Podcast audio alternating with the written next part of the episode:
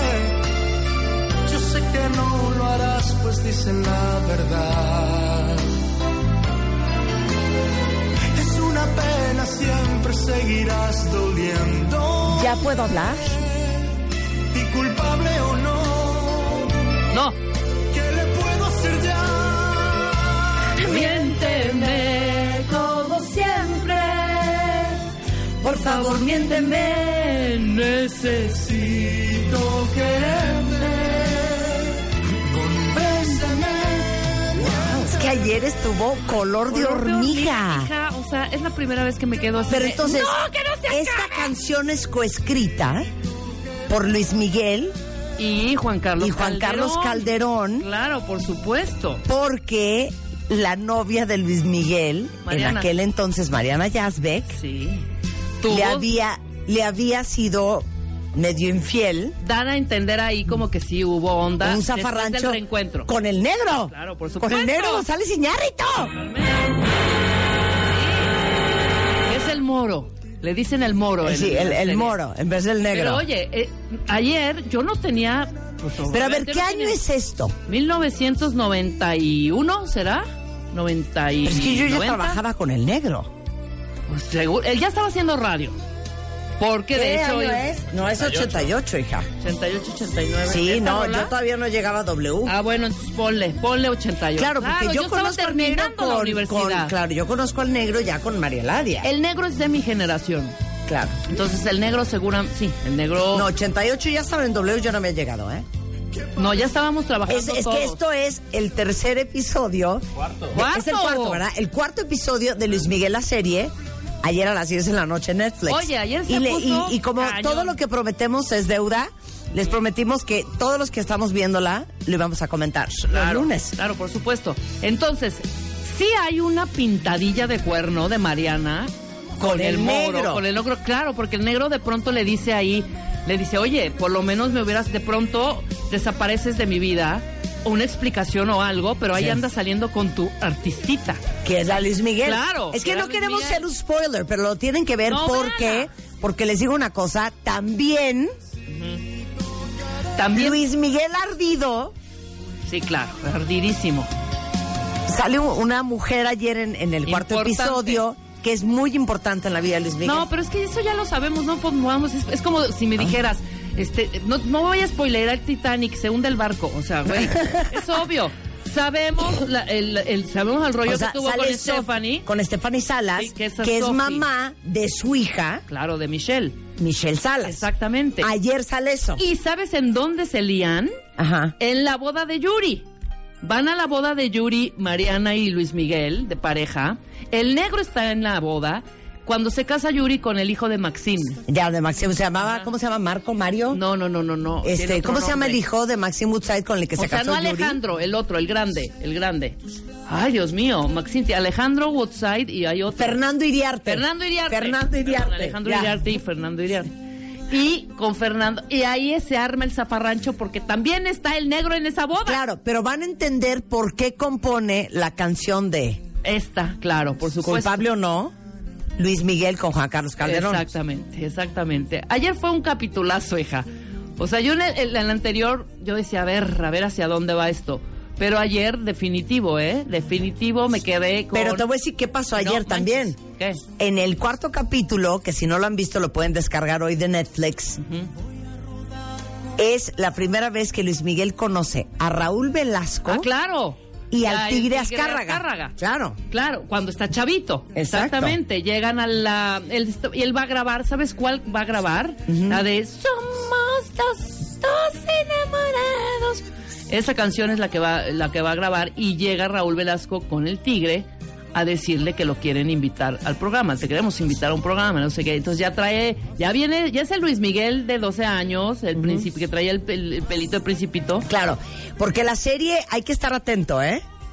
Porque estás de repente en, en los ochentas y de Sí, repente estás en el en, en los noven, o sea, estás en los 70, luego estás en los 2000, o No, sea, no, no, pero va este- de y de vuelta. Ocho años menos, 81, 88. 81, Tenía- 88. Sí, exacto, vas del 81 a 88, 81, 88, o sea, son 81, 88. ¿Qué tal yo? De los 70 No, 81. Del 81 Son al 8 88. años, porque es Luis Miguel de 2, de 11. Claro. 12, 13, 14, 15, Claro. 16, 18, 10, 10. Claro, es Luis Miguel de 12 a 18, 17. Que tiene Oigan, este, y hay 18. muchos de ustedes que a lo mejor no han visto la serie porque están esperando como que se acumulen capítulos Sí, para aventártela. para echarse uso. un binge en, Claro, en- en- de, un domingo. Pero bueno, es 10 de la noche en Netflix. Vamos en el cuarto episodio, cuenta bien. Vamos a ver qué va a pasar. A ver, ¿quién de ustedes la vio? Pues everybody. ¿Qué dicen acá?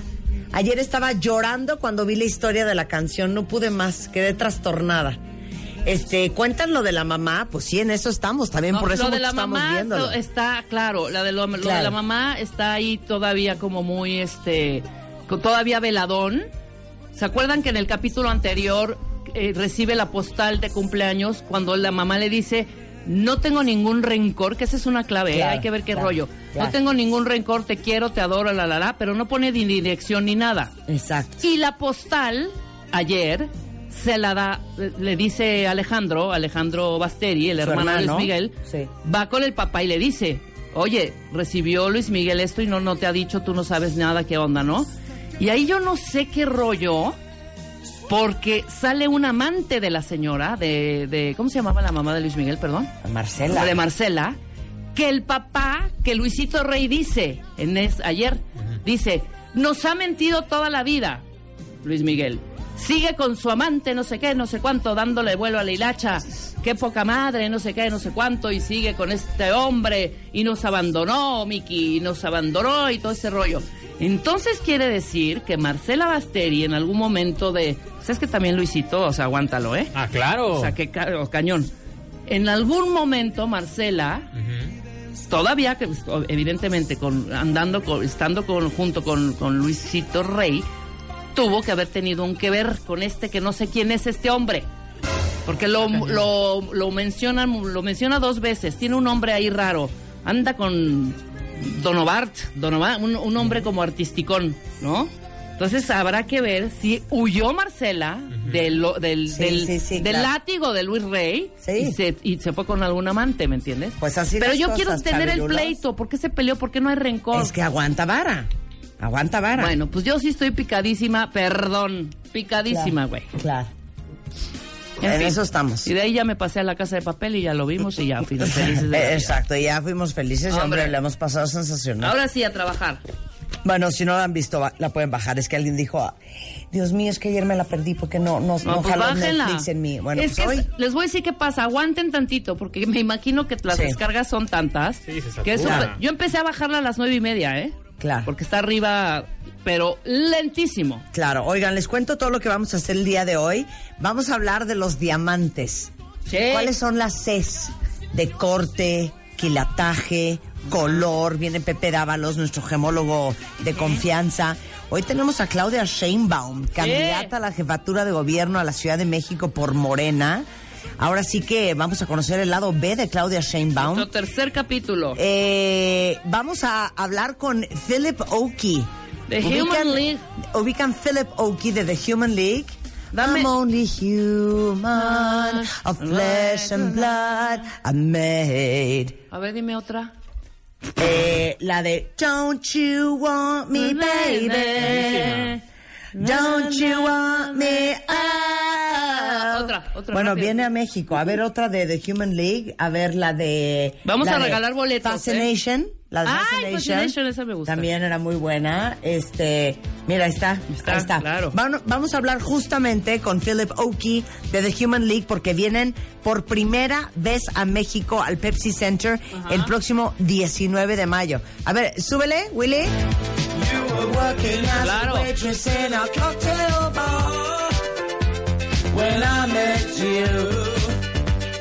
Lo máximo, ¿no? The Human League. Bueno, pues vamos a hablar con The Human League. Oye, y muchas cosas hoy, es que vamos a estar como en la loca, ¿eh? ¿Qué? Hoy también dicen los nombres de quienes van al mundial, ¿no? A las 11 hay que estar pendientes, ¿no? Sí. El, mundial, vamos a saber quién va a la selección, quiénes son los convocados. Ah, yo pensé que quién va de Gabriela Marketing, Rebeca Mangas, Marta de Baile. Hoy No. es todo este rollo. Hoy a las 11 de la mañana, Juan Carlos Osorio, técnico de la selección mexicana, Exacto. va a dar a conocer su lista preliminar de quiénes son los convocados al Mundial de. Rusia. Sí.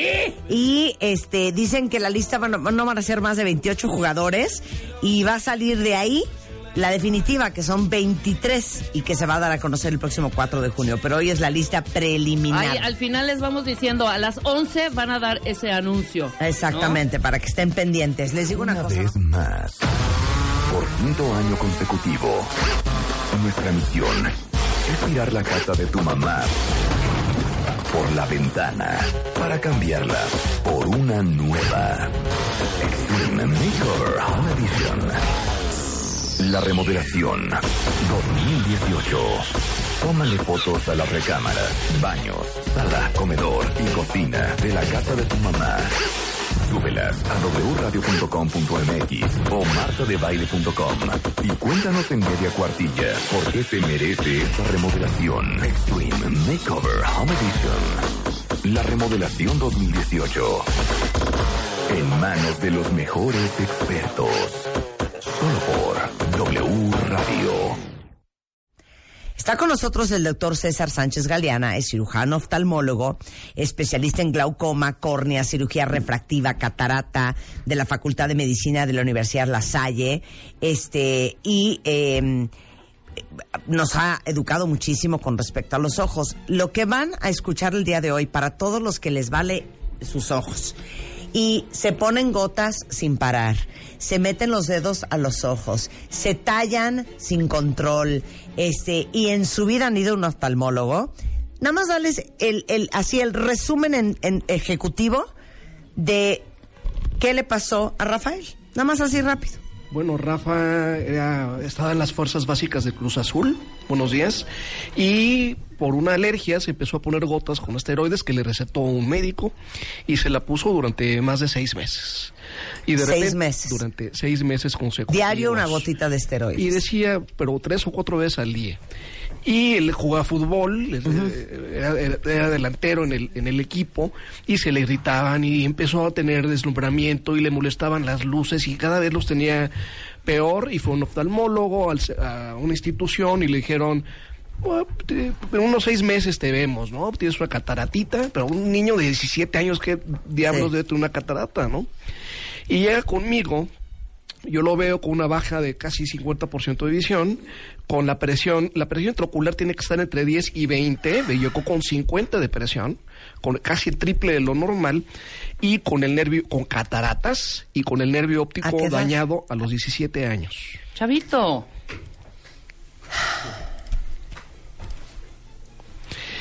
Lo veo eh, y les dije, a ver, eh, iban sus papás, conmigo o donde sea, se tiene que operar ya. Porque traía un daño grave, irreversible en el nervio óptico. Y lo operé de cataratas y le coloqué válvulas en ambos ojos. Y la presión que estaba en 50, pues la bajamos a 16, 17. Pudo conservar durante muchos años la, la visión hasta el 2006, que empezó a tener problemas con la, la presión, volvió a subir la presión de las válvulas, le hice algunas cirugías para tratar de controlar la, la presión y desafortunadamente fu- fue, perdiendo progresivamente la, la visión. La visión, claro. Y ahorita tiene algunas dificultades, él estudió periodismo, él es periodista pues, eh, y, este, y está, bueno, está haciendo una vida productiva, ¿no? ¿Con una visión de qué porcentaje? 10, 15% máximo. Rafael, bienvenido. Gracias por estar acá. ¿De qué me estás hablando? O sea, tenías 16 años, jugabas fútbol, estabas en la tercera división del Necaxa Ajá, y de repente te empiezan a molestar los ojos. sí. Tipo. ¿Ya? ¿Ahí se oye bien? Sí, perfecto, perdón. perfecto, Ah, perfecto. Primero que nada, Marta, un gusto estar aquí No, contigo. encantada de que estés acá, mil gracias. Con, con, este, con tu producción, muy amables de- desde que me marcaron. Eh, y más que nada quiero que esto le sirva a toda tu audiencia. Por supuesto. Es muy grande y vengo a aportar eso. Mira, Eres Marta. un amor, gracias. Mira, Marta, eh, esta situación es complicada porque realmente la gente no tiene el conocimiento necesario. 100%.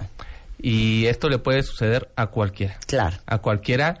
Yo lo tengo más que dominado. Realmente me siento pleno en mi vida. Como te, te hicieron un poco la, la reseña, yo, yo fui futbolista. Ahora soy periodista. Y yo ahorita estoy luchando porque a muchas personas salgan de esta situación. Porque tenemos ubicadas muchas enfermedades como diabetes, como cáncer, hipertensión. Ya, ya están muy, muy colocadas en, en nuestro diccionario de enfermedades de día a día Claro. pero el glaucoma y las enferma- enfermedades visuales son de mucho peligro, son muy traicioneras y son silenciosas. Por supuesto. Entonces, a ver, regresemos a tú a los 16. Sí, ¿Te, te, ¿Qué? ¿Te picaban los ojos? ¿Te dardían? ¿Qué? sí. Mira, Marta, eh, como te dijeron, yo jugaba fútbol, estaba en plenitud física, era un atleta de alto rendimiento. Eh, yo estaba tal vez para debutar, ya me habían buscado de Atlante, de América, y yo me iba a ir a probar Cruz Azul. Yo estaba en una reserva profesional del Necaxa. Antes no era sub, sub 13, sub 17, sub 20. Yo de ahí pude haber saltado al, al equipo profesional y tenía el apoyo de mi padre, sobre todo, que, que me daba los... O sea, tenía todo para, para salir adelante. Y pues bueno, yo tenía una, una alergia que se desarrolló en la adolescencia, que se llama, se, ya, se llama, el término médico es conjuntivitis primaveral. Esto se presenta con irritación en los ojos, molestia, y tenía alguna que otra dioptría este, que me hacía falta, pero nada escandaloso. Yo voy a una clínica que se llama Arista, en la calle de Arista, precisamente porque se supone que eran doctores calificados, reconocidos. Eh, una vez ahí me dan un tratamiento que me dicen que es muy noble, muy tranquilo y que me va a ayudar de por vida. Y eran unas gotas esteroides que se deben de administrar de 7 a, a 10 días cuando mucho. Obviamente esto yo no lo sabía. Yo me las administré entre 3 y 4 meses. Me produjo glaucoma. No, pa- para. Sí. O sea, tú llegas a la clínica, te dicen, ay, usted lo que tiene es conjuntivitis primaveral, que es algo que tenemos muchos, Muy frecuente. ¿no? Este, que es una tipo, ¿qué, qué es? Como una, una, ale- Es una alergia, al una polen, al... Clásica de los adolescentes, ¿no? Al medio ambiente, al polen, al polvo, al pasto. Entonces te dan estos esteroides y te dicen que te los pongas todos los días, varias veces al día, ¿por cuántos meses? Sí, que es de uso ilimitado como si fuera de una gota de, lubricante y aparte lo hacen, este, por eso se llama conjuntivitis primaveral porque se desarrolla en los primeros años de vida y, y desemboca y, y detona en la adolescencia, pero obviamente yo siendo un chavo que estaba entre que entraba a la preparatoria y entre que le pedía chance a mi mamá para, para probar un par de años jugar en- a nivel profesional, pues yo no tenía conocimiento en lo absoluto de esta situación. Y, Sí, claro. y cabe destacar que aquí hay una ironía en la vida. Y antes de conocer al doctor César, que es un gran profesional y aparte es mi amigo, este, mis padres son estudiaron medicina. O sea, pero tú qué vas a pensar que tu hijo va a ir con un doctor y algún día le van a, a- a- recetar esto. ¿Qué pasa, Marta? Que obviamente te dicen, ¿por qué no demandaste? ¿Por qué no esto? Porque yo, mi objetivo no era ese, mi objetivo era solucionar un problema Claro. Y, en, y cuando llega esta situación, pues ¿qué te vas a estar preocupando por demandas? Tú te preocupas por salvar inclusive Claro. tu vida, inclusive lo, lo Claro. que resta de vista. Entonces, ¿usabas estos esteroides, Rafa, sí, eh, varias veces al día? yo los usaba dos, Cada o, vez que te ardían los ojos o... dos o tres veces al día, como Ajá. dos veces al día, pero un uso de tres a cuatro meses, Marta, pues ya te puso un, un daño pues ya irreversible y permanente. Ok, a ver, César, regresando del corte, explica este, por qué el- un esteroide usado más de 7 a 10 días te causa un daño irreversible. Y vamos a hablar del hoy y vamos a hablar de el peligro de autorrecetarse, número uno, porque las gotas que le funcionan a tu amigo no tienes idea si son las gotas que necesitas tú. Exacto. Y dos, el peligro de caer en manos de alguien que no está capacitado, porque tú fuiste con, eran oftalmólogos.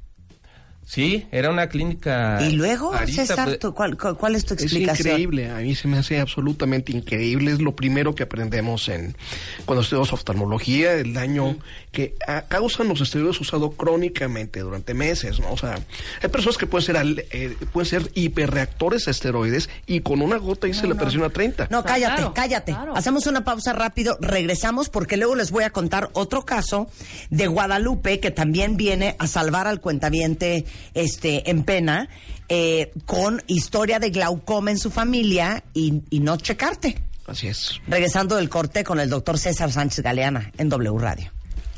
W Radio 96.9. Marta de Baile. Descarga la app de W Radio. Y escúchanos en vivo.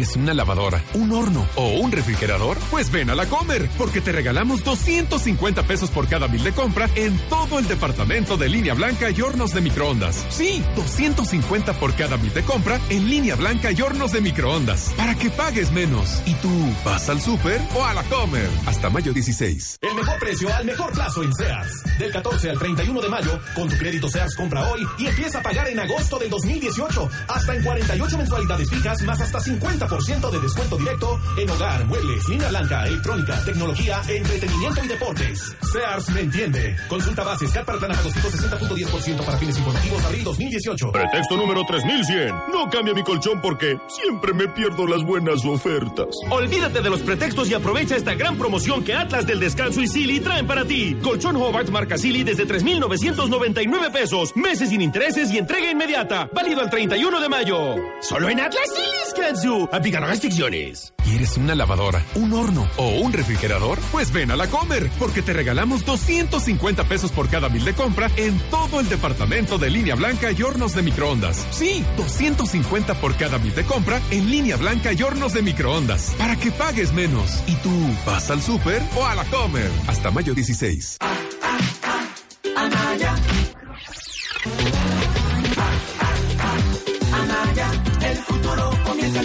presente. Anaya, el futuro comienza en el presente. Anaya, juntos, por México al frente. Anaya, el futuro comienza en el presente.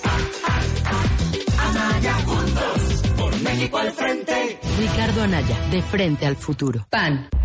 ¿No tienes ganas de jugar con tu tío favorito? No, porque tocas mi cuerpo. Ya te dije que vamos a ir a mi casa a ver películas. No voy a ver películas sola contigo ni con nadie. Mi padrastro me está haciendo cosas que no están bien. Yo no quiero que me siga pasando esto. El entrenador hizo algo malo. Tenía miedo. Pero le dije a mis papás, nadie tiene derecho a tocarte. Tu cuerpo es tuyo y de nadie más. Cuídate, no te dejes. El abuso sexual infantil debe acabar. No te calles. Llama al 089 con APO. Recomendación W. Medistation. Videojuegos y también tecnología. El ya famoso y esperado nuevo juego de God of War obtuvo una calificación de 9.2 en nuestro análisis. El juego cuenta en la actualidad con 86 críticas de medios internacionales, todas ellas positivas. Los buenos comentarios y buenas calificaciones lo acercan a juegos como The Legend of Zelda Breath of the Wild, Super Mario Odyssey, The Last of Us y Uncharted 4. Llevamos sus cenizas a la cima más alta. Todo esto parecen ser muy buenas noticias para los gamers, ya que la saga de Kratos nos tiene acostumbrados a excelentes entregas. Esta edición parece ser fiel a sus raíces en cuanto a las batallas y la brutalidad de las mismas.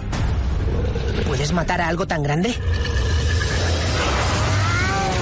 En donde aparece un nuevo toque es en la historia, ya que nos cuenta el viaje que Kratos y su hijo Atreus emprenden con el objetivo de esparcir las cenizas de su madre en la montaña más alta del mundo. A partir de esta premisa, que explora el pasado de su protagonista y la posibilidad de una nueva vida. Pero es la relación entre el padre y el hijo la que verdaderamente marca el tono de la obra. Recuerden que toda la información la pueden encontrar en merystation.com.mx. Mary Station, videojuegos y también tecnología. Recomendación W. ¿Quieres una lavadora, un horno o un refrigerador? Pues ven a la Comer, porque te regalamos 250 pesos por cada mil de compra en todo el departamento de línea blanca y hornos de microondas. Sí, 250 por cada mil de compra en línea blanca y hornos de microondas, para que pagues menos. ¿Y tú vas al súper o a la Comer? Hasta mayo 16. Hugo Eric Flores Cervantes, candidato de representación proporcional Ciudad de México. ¿Sabes por qué juntos haremos historia? Porque en México necesitamos que salga una nueva luz. Porque queremos despertar otra vez con esperanza. Porque los ciudadanos nos sentimos solos, abandonados. Porque queremos creer en algo o en alguien. Porque al darnos la mano nos hacemos más fuertes. Porque hay que unirnos para lograr cosas grandes. Porque queremos vivir en paz. Porque reconociendo nuestras diferencias, tenemos un mismo objetivo, transformar a México. Vota Partido Encuentro Social. PRD, Izquierda Hoy. Somos la izquierda que se identifica con las y los jóvenes, convencidos de lo que creemos. Porque cuando dicen desigualdad, reclamamos igualdad. Cuando dicen jerarquía, reivindicamos la equidad. Cuando imponen control, decimos respeto a la diversidad. Y cuando hay abusos, exigimos nuestros derechos, los de todas y todos, sin distinciones. Estas son nuestras causas. Es la actitud con la que vivimos. Hoy es nuestro tiempo y estamos seguros de una cosa. Somos la izquierda de hoy. ¿Cuál es la mejor estrategia para ganar? Lanzarte por ofertas como esta. En todos los higiénicos y jabones de tocador, compra uno y lleva el segundo a mitad de precio. Además, todas tus compras te dan puntos. En Vega, pasión a mi gusto. Hasta mayo 14. Aplican restricciones. Más productos en soriana.com. Todos tus viajes a un solo clic. Vuela a playas nacionales desde 317 pesos por persona o conecta con los destinos más interesantes de Estados Unidos desde 458 pesos por persona pagando 12 meses sin intereses. Tu gran plan Aeroméxico incluye avión en viaje redondo, dos noches de hospedaje, impuestos y puntos Premier. Aprovecha ya. Consulta rutas, términos y condiciones en granplan.com. Llama al 55 51 33 4000 o visita nuestras tiendas de viajes a Aeroméxico. Aeroméxico, la línea que nos une. ¿Quieres una lavadora, un horno o un refrigerador? Pues ven a la Comer, porque te regalamos 250 pesos por cada mil de compra en todo el departamento de línea blanca y hornos de microondas. Sí, 250 por cada mil de compra en línea blanca y hornos de microondas, para que pagues menos. ¿Y tú vas al súper o a la Comer? Hasta mayo 16.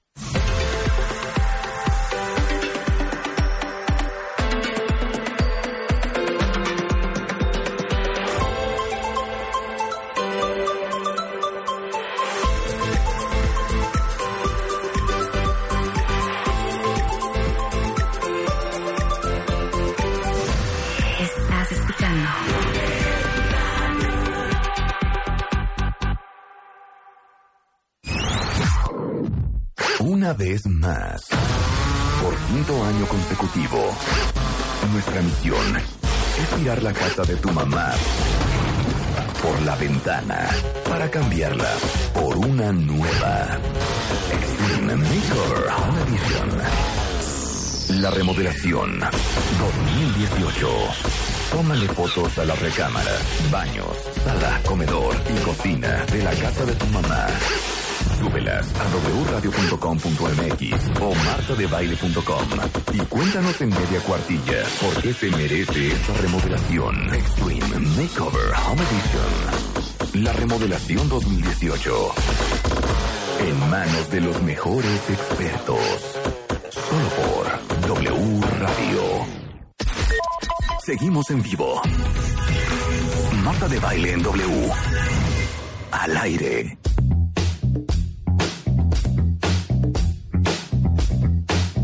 Estamos de regreso en W Radio y les digo una cosa, cuentavientes, esto es aprendizaje para todos, porque está con nosotros el doctor César Sánchez Galeana, que es nuestro oftalmólogo de cabecera. El oftalmólogo es el responsable de la salud del ojo. A diferencia del optometrista, que es quien a lo mejor ve cosas y te refiere a un oftalmólogo, el optometrista es quien te hace la graduación de los lentes, pero el encargado de la salud del ojo es el oftalmólogo. Así Correcto, es, es un médico, ¿no? Primero, el oftalmólogo tiene que estudiar medicina seis años, tres años de especialidad en oftalmología y la subespecialidad que haga de glaucoma, de catarata, cirugía refractiva, de retina. Y los optometristas, mi gran reconocimiento a estos profesionales de la salud, porque te pueden detectar prácticamente cualquier problema de visión, de usar lentes, permiopía, hipermetropía, astigmatismo, vista cansada, y puede detectar Claro. si hay algún problema y referirlo. Y Rafael, eh, muy valientemente, para venir a salvarle los ojos a los cuentavientes, nos está contando su historia. Que a los 16 años este, tenía una cosa que se llama conjuntivitis primaveral, que es muy común, y entonces eh, va a una clínica, le recetan unas gotas que son esteroides, y les dicen... Dexafrin. Dexafrin. Y que se la ponga así cuantas veces quiera al día, por lo menos tres meses. Corte A, tiene una visión hoy de 5%, 10, 15% más o menos. 8 y 5. 8 y 5, 8% en un ojo, 5% en el otro. Y una visión central, porque visión periférica no tiene. Porque cuando ya llegó a manos del doctor César Sánchez Galeana, pues el niño de 17 años tenía ya glaucoma y estaba ya con pérdida de visión severa. Sí, tenía... Por unas gotas en los ojos, ¿eh? El nervio óptico, acabo, acabo de mandar unas fotos de cómo es el nervio óptico. El nervio óptico se tiene que ver como una dona. La parte eh, eh, de tejido es la parte más gruesa y el hoyito central como el hoyito de la dona. El nervio óptico tiene un millón de fibras. Mientras más tiempo pasa el ojo con la presión alta, las fibras del nervio óptico van muriendo. Y de ser como una dona, la parte central se va haciendo más amplia y se van perdiendo las fibras nerviosas. Él llegó con pérdida del 90% de las fibras nerviosas. El, Rafa habrá llegado con 100.000 fibras nerviosas, prácticamente nada y un campo visual tubular. Lo operé cataratas, le puse eh, eh, válvulas de AMED, que son válvulas para glaucoma, y conservé una, una visión relativamente útil durante seis o siete años, hasta que, bueno, la enfermedad lo que quiere hacer es dejarte completamente ciego. Tuvo problemas con las válvulas, hicimos eh, a- algunas decisiones o las liberamos para mejorar Sí. la, la, la presión intraocular, pero bueno, pues el daño Ya que estaba tenía hecho. ya estaba hecho. Rafa, ¿cuál fue tu gran aprendizaje que quieres compartir con los cuentavientes? Sí, mira, primero que nada, Marta, eh, te quiero decir que yo soy una persona que vive feliz, que me siento pleno porque soy un, un profesionista, una persona de familia. Disfruto a mi familia, a mis padres, a mis tíos, a mis primos, a mis amigos, a mi esposa. Este, y yo hago una vida completamente normal. Pero sí me gustaría aprovechar este, este gran foro en tu programa, que es de, un programa muy importante, muy reconocido, para decirle a las personas, no a las que se puede prevenir, porque esas está en sus manos, están sanas. Pero hay muchas personas, créeme, Marta, que están desvalidas, que no tienen a dónde ir. Y me gustaría aprovechar el foro para cualquiera, cualquiera de los candidatos a presidente, a, a jefe de gobierno de los diversos estados, que pongan un poco de atención a esta situación. Eh, ¿Por qué? No, no es una propuesta, es una sugerencia y una petición, porque hay muchas personas que ni un bastón tienen para salir a la calle. Hay personas que no cuentan con la terapia de reconstrucción de vida necesaria. Y te voy a recomendar una fundación en donde yo ahorita estoy colaborando, que se llama la Fundación Ágora, que está en Benjamín Franklin, justo enfrente del Metrobús La Salle, en donde yo acabo de impartir un taller de coaching de tres sesiones con 11 personas, en donde todas tuvieron problemas de vista diferentes. Y la rehabilitación no nada más es física, es una rehabilitación mental, espiritual. Y emocional, claro. Y todas esas personas siguen estando vivas. El problema es que las tienes que regresar de vuelta a este mundo. Y es una labor complicada, Marta, y, y ojalá y, y muchas personas se den cuenta que mientras estén vi- vivos hay oportunidad de todo, Marta. De es verdad. que tú tienes la mejor actitud, Rafa, porque aparte, Rafa, con todo esto que le pasó, estudiaste periodismo deportivo, Sí. ¿no? Sí, soy licenciado en periodismo. Este, tuve un programa de, de fútbol, precisamente fui productor y, y- y conductor, soy tu colega, durante un año, hace cuatro años, el, el- el Mundial. Este, tengo muchas notas escritas, reportajes documentales este, de fútbol.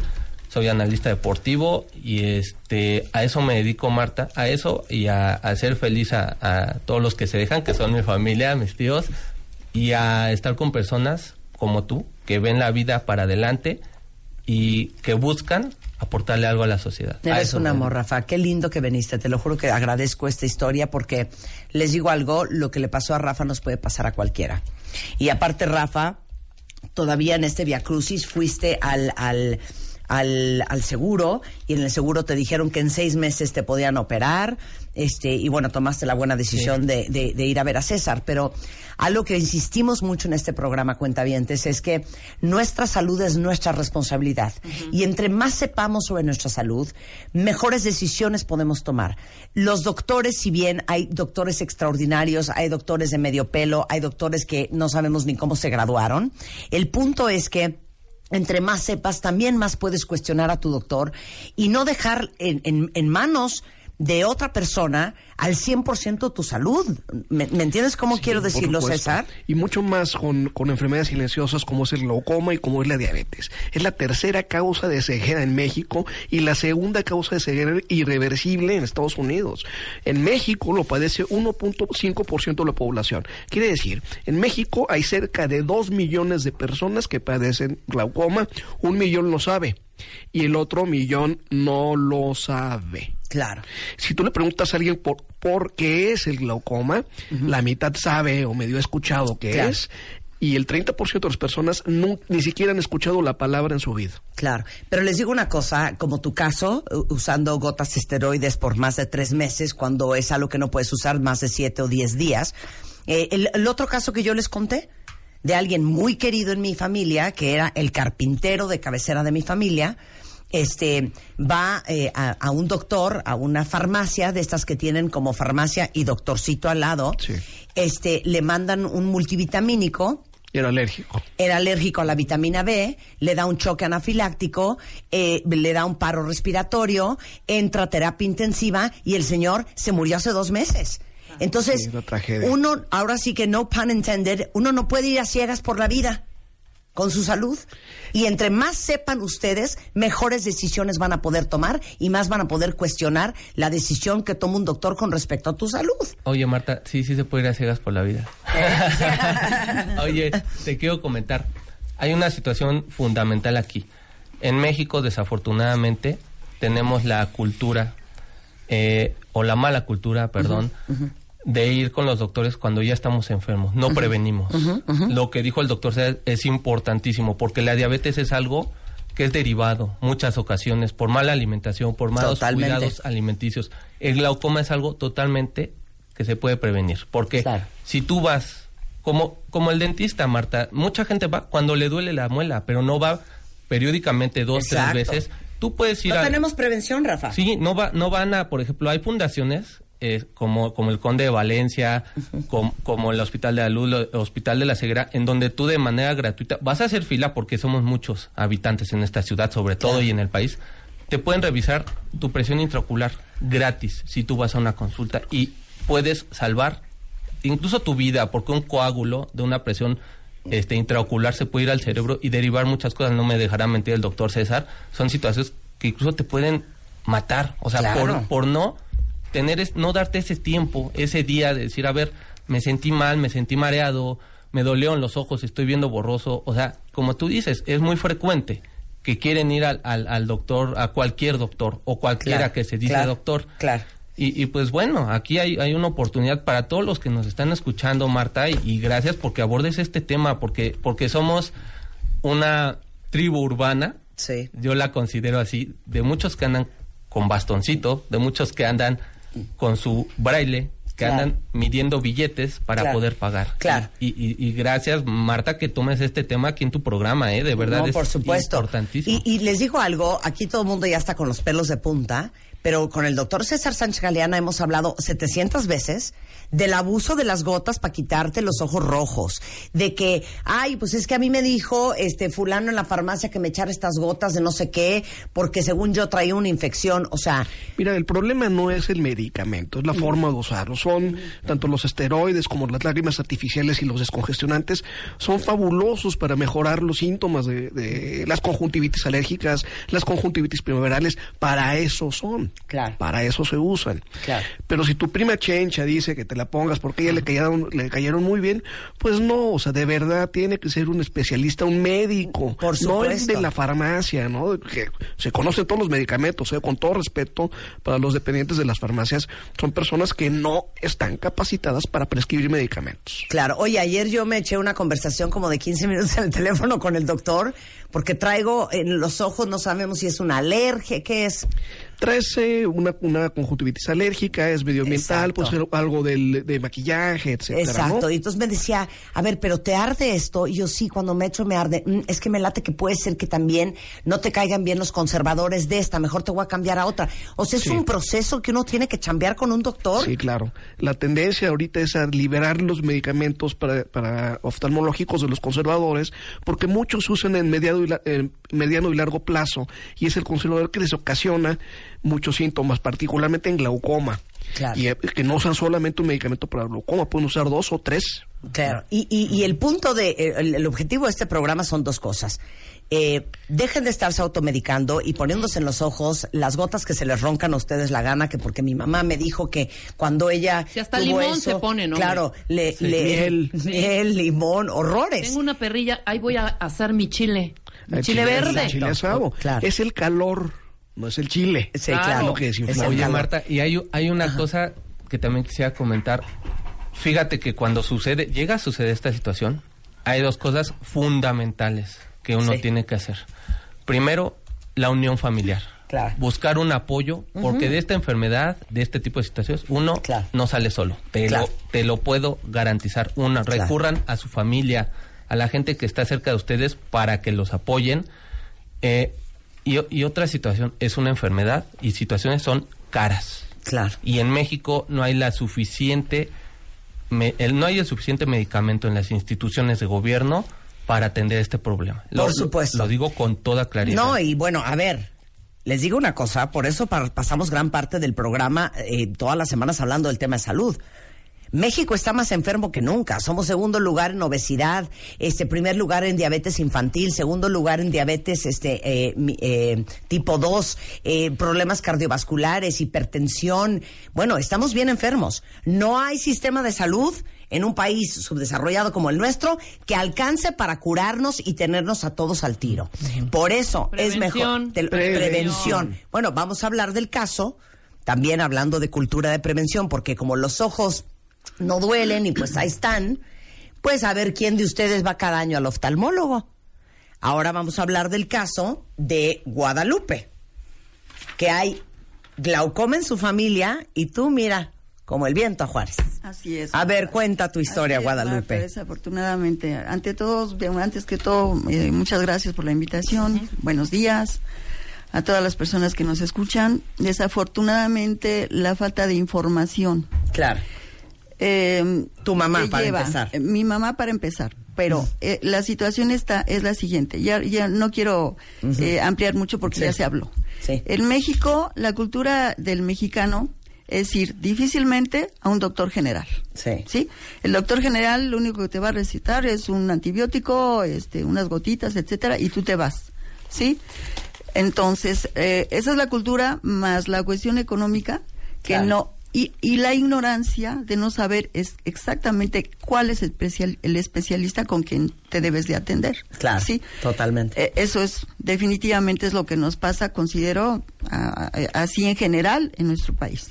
Sí, mi mami tuvo el glaucoma, se lo detectaron ya ya grande también. A los 50 años, ¿no? más o menos 55 yo creo, a los Ujú. 55 años. Pero estamos hablando de 1970, más o Ujú. menos, ¿sí? Eh, el doctor que dijo, pues ya no se puede operar, eh, pues se va a poner estas gotitas y adelante, ¿sí? Sí, mi mami llegó a los 83, ya prácticamente viendo, como nos explica el doctor todo el tiempo, el glaucoma te va haciendo que vayas perdiendo el campo visual alrededor de tus ojos, de lado, arriba, abajo, y, y llegas a ver nada más de frente, un Como un cono, como, túnel. sí, como un túnel, dice el doctor. Entonces mi mami llegó, llegó a esa, a esa situación. Pero tú qué haces, tú qué haces como, como hija, como familiar, la falta de información no te pasa por aquí, oye, si mi mami lo tiene, pues yo también lo puedo tener, ¿no? Que es hereditario. Exactamente, que es hereditario. Eh, soy una persona sana, siempre lo he sido. Afortunadamente no, no padezco otra enfermedad, ni presión alta, ni diabetes. Veo, veo, ¿sí? Y dices, ¿qué me puede pasar? No me Claro. está pasando nada. Pero a ver, Sí. paréntesis, tu hermana mayor la operaron Sí, de cataratas. sí, la- la acaba- tu otra hermana perdió la vista la por vista. glaucoma. Sí, pero estamos hablando de que esto es reciente, año Ah, y medio, año y medio, dos años. Ok. ¿sí? Y yo estoy igual, yo estoy bien, ¿sí? Tuve la, la, fortuna de, de ir al Instituto Nacional de, de Nutrición y me hicieron un examen muy sencillo, básico, y ahí fue donde me detectaron una sospecha de glaucoma, ¿sí? Me mandan a hacer unos estudios y los estudios dicen tiene tiene glaucoma. Afortunadamente existen programas como el tuyo con especialistas como el doctor César, sí. Entonces yo lo que hice fue pues este llegar con el doctor César. Ella llegó por ti. ¿Qué? Es Sí, cuentaviente. yo llegué, sí, mi, mi, mi hija es... ¿Sabes qué? Me voy a parar ahora. Ah, Muy bien. gracias. Qué alegría. Gracias. Mi hija es fan, fan tuya. Fan este, tuya desde hace mucho tiempo, este, que, que las cremas y las compra, que este, aquello y todo. Sí. Así. ¿Y escuchó al doctor? Y, y escu- y sí, escuchó al doctor y, y este dijo, mami, tenemos que ir con el doctor. Con Marta se presentan especialistas, este, súper buenísimos, primera. de primera, tenemos que ir al doctor. ¿Cómo se llama tu hija? A mi hija, eh, María Leslie. María Leslie, te mando un beso. Eres una chingona. ¿Sabes qué? Un aplauso para María Leslie. Llego, llego con el doctor y pues ya en base a, a los estudios que, lle- que- que llevo, pues definitivamente me diagnostica ya glaucoma ya severo. Ya, no, ya pausa. severo. Time, time, time, Llega contigo. Llega conmigo, llega con un campo visual que se hizo hace dos meses. Un campo visual tiene que verse así, ya mandé, mandé un Twitter. El campo visual se tiene que ver todo blanco y un puntito negro. Ese puntito negro es el nervio óptico, que el nervio óptico es ciego. Es la mancha ciega. Esto es lo normal. Y el campo visual con el que llega a Guadalupe es este.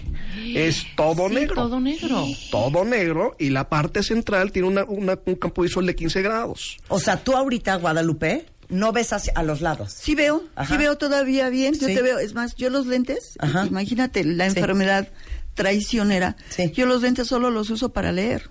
Yo los lentes no los uso para... ¿No te habías dado cuenta No, que no habías perdido cuenta. visión? No, no, no. Yo, yo es más, ¿Cómo pasa eso? Ella tiene una visión central de prácticamente 100%. Lo que no vemos, lo que perdemos de visión, no se pone negro. Como la tele ponen unos, unos binoculares te ven los y todo negro. No ven así. Lo que tú tienes a tu espalda, Marta, es invisible para ti. No lo ves negro. No. Sí, Simplemente claro. no ves. está ahí. No está- entonces van perdiendo tan lentamente el campo visual, el transcurso de la ¿No te vida. das cuenta? No te das cuenta. ¿Y luego? Hasta que dices, ¿sabes qué? Qué chistoso. Alguien me está llamando y lo tengo que voltear a ver. Tengo que voltear la cabeza para Sí, verlo. Exactamente. Porque no hay campo visual. Oye, ¿sabes que Me estoy tropezando mucho. ¿Qué será? Y llegan y no hay campo visual. Me llegó un señor a decirme, me quiero operar lo de los ojos porque ya le pegué varias veces al, al- al lateral de mi coche. Y tenía un campo visual tu- tubular. Un glaucoma avanzadísimo. Entonces, no se dan cuenta. Es muy difícil que se den cuenta. Es lo que te está diciendo Guadalupe. Yo veo bien. Sí, yo nada claro. más necesito lentes para ver de cerca, pero pues, yo veo bien. Ella te dice que ve bien. Y aquí está el campo visual. No lo ven. No lo notan. ¿Sale en un examen de, de vista? No, hay que hacer un hay estudio que que, se hacer llama uno. campo visual, que es un estudio automatizado, en lo que te ponen una cúpula. y Pero te ¿cómo ponen sabemos que no tenemos glaucoma ahorita? Es, impo- es casi imposible saberlo hasta, hasta que que sea un glaucoma avanzado. Exacto. Y entonces, pero cuando yo he ido contigo, Te he tomado la presión, te he visto el nervio óptico, ha estado todo, todo bien. sí. A todo, toda persona a partir de los 40 años, tiene que revisarse los ojos y si tienes antecedentes de glaucoma familiares, por lo menos una vez al año y medir la presión intraocular. Tenías 16 la vez que, que fuiste, la presión entre, entre 10 y 20 milímetros de mercurio es lo normal. Es imposible saberlo. Entonces, tomen la salud en sus manos. Si saben que su tía tiene glaucoma, si saben que su abuela tiene glaucoma, pues revísense. ¿Cuánto lleva Guadalupe con este problema? Por lo menos 20 años. Ahora, desde ayer. No te quiero mortificar, Imagínate, hija, dame no. la mano, dame la mano. si Guadalupe ha ido contigo hace 20 años, No ¿Qué hubiera, hubiera perdido esta- no hubiera te- perdi- tenido esa pérdida de campo visual. Pero no la cura, se para. Se detiene. El glaucoma es una causa de pérdida de visión irreversible. Los medicamentos detienen la enfermedad donde se quedó. Bien. Hay veces que puedes seguir progresando a pesar de lo que hagas. claro, pero el glaucoma se opera. Sí, se opera, pero para conservar la visión como está. Sí, lo que ya hizo que daño daño. avanzando. Así es. Sí, sí. Lo que ya perdí ya está perdido, desafortunadamente. Ajá. Y, y, y, y, y como te digo, esta enfermedad traicionera y silenciosa que nunca me dio este ningún- ninguna molestia, no me dolía Claro. nada, los ojos rojos nunca. Y como te comento, eh, una vida sana, mucho deporte, no nunca he tomado, nunca he fumado, este, siempre me preocupé por mi peso, etcétera, y pues resulta que a estas alturas de mi vida eh, llega esta situación que afortunadamente ya ya la encontré, ya llegué y pues debo de encontrar una una solución que me dice el doctor César que pues solamente es eso es operación, ¿no? Es una operación, tengo que operarme los dos ojos, el izquierdo es el que desafortunadamente está está peor, sí, tengo que operarme los dos y pues eso es en lo que estamos porque yo les les recomiendo a todos eh, radio escuchas que lo hagan con tiempo porque esto es muy caro es, Sí, es, claro. es- costoso eh, este tienes que tienes que verlo de alguna manera hacerlo de alguna manera si es que no quiero eh, perder la vista como como mi hermana y, Claro. y llegar a esta altura de tu vida eh, siendo una carga es lo que menos quieres. Cuando tú en tu vida, yo también tengo una licenciatura, siempre has- te has valido por ti misma, eh, tienes a tus hijos hermosos, maravillosos, eh, eh, y, de, y de repente decir, me puedo quedar ciega, ¿qué, vas a hacer? ¿No? ¿Qué, va- qué vas a hacer? Eh, entonces yo es lo que yo lo que le sugiero ahorita ya con lo que estoy aprendiendo con el doctor 40 años me decía aquí Rafael pues, sabes qué desde los 16 18 ojalá verdad que todos tuviéramos las posibilidades económicas de, de acudir a, a un oftalmólogo un buen oftalmólogo Claro. porque como en el caso de, de Rafa caes con no sabes quién sí Claro. y ese, ese es el problema de, de, de no saber. Y como te repito programas como el tuyo nos hacen muchísimo bien. Personas como el doctor pues nos ayudan tremendo. Y, y saber que, que, que existe el especialista porque tú dices pues voy con el oftalmólogo pero fíjate que hay especialista como decía el doctor hace un momento en glaucoma en retina etcétera sí Claro. Entonces tienes que llegar con la con la Por persona eso somos fans no solamente de la especialidad, sino de la doble y la triple especialidad. Exacto. O sea, tenemos aquí dermatólogos, pero que aparte son oncólogos, o tenemos oftalmólogos que son especialistas en glaucoma y cataratas, o tenemos este eh, de repente un Sí. oncólogo que es especialista solamente en mama, Totalmente. un radiólogo que lo único que ve es riñón. Exacto. Por eso siempre les decimos en el directorio que estamos haciendo todos que sepan quién es el dueño de qué. Eh, vamos a tener pronto un programa con Malio Fabio Márquez, que es cardiólogo, que nos estaba explicando quién es el dueño de la hipertensión, que puede ser o un cardiólogo, o un internista, o un nefrólogo. Esos son los tres dueños de la hipertensión, por ejemplo. ¿Quién es dueño del riñón? ¿Quién es dueño del hígado? ¿Quién es dueño del- de los pulmones? Exacto. ¿no? Que es un neumólogo, que es un cardioneumólogo, que es especialista no solamente en pulmón, sino también en pulmón con respecto al corazón. Oye, que la tiroide con Todo un hay que saber, cuentavientes, claro. Oye, A ver, Marta, eh, te, te- ah, te quería comentar algo. Este, lo que dice Guadalupe es importante y también, si ya tienes una enfermedad, uno se debe de involucrar con su enfermedad y se debe de informar. sí, No muy bien. poner en las manos de Sí, cualquier de, de persona. cualquiera. Pensamientos finales, mi queridísimo César, que ya estamos todos con los pelos de punta. Pues que no, que no les dé miedo. Yo creo que lo peor que puede hacer un paciente es no acudir a un especialista porque le da miedo que le vayan a decir algo. Me da miedo que me vayan a decir que tengo cáncer, me, me da miedo que me, que me digan que tengo, que tengo glaucoma. Y hay personas, tuve una paciente que llegó hace tres meses completamente ciega, porque no creen los médicos.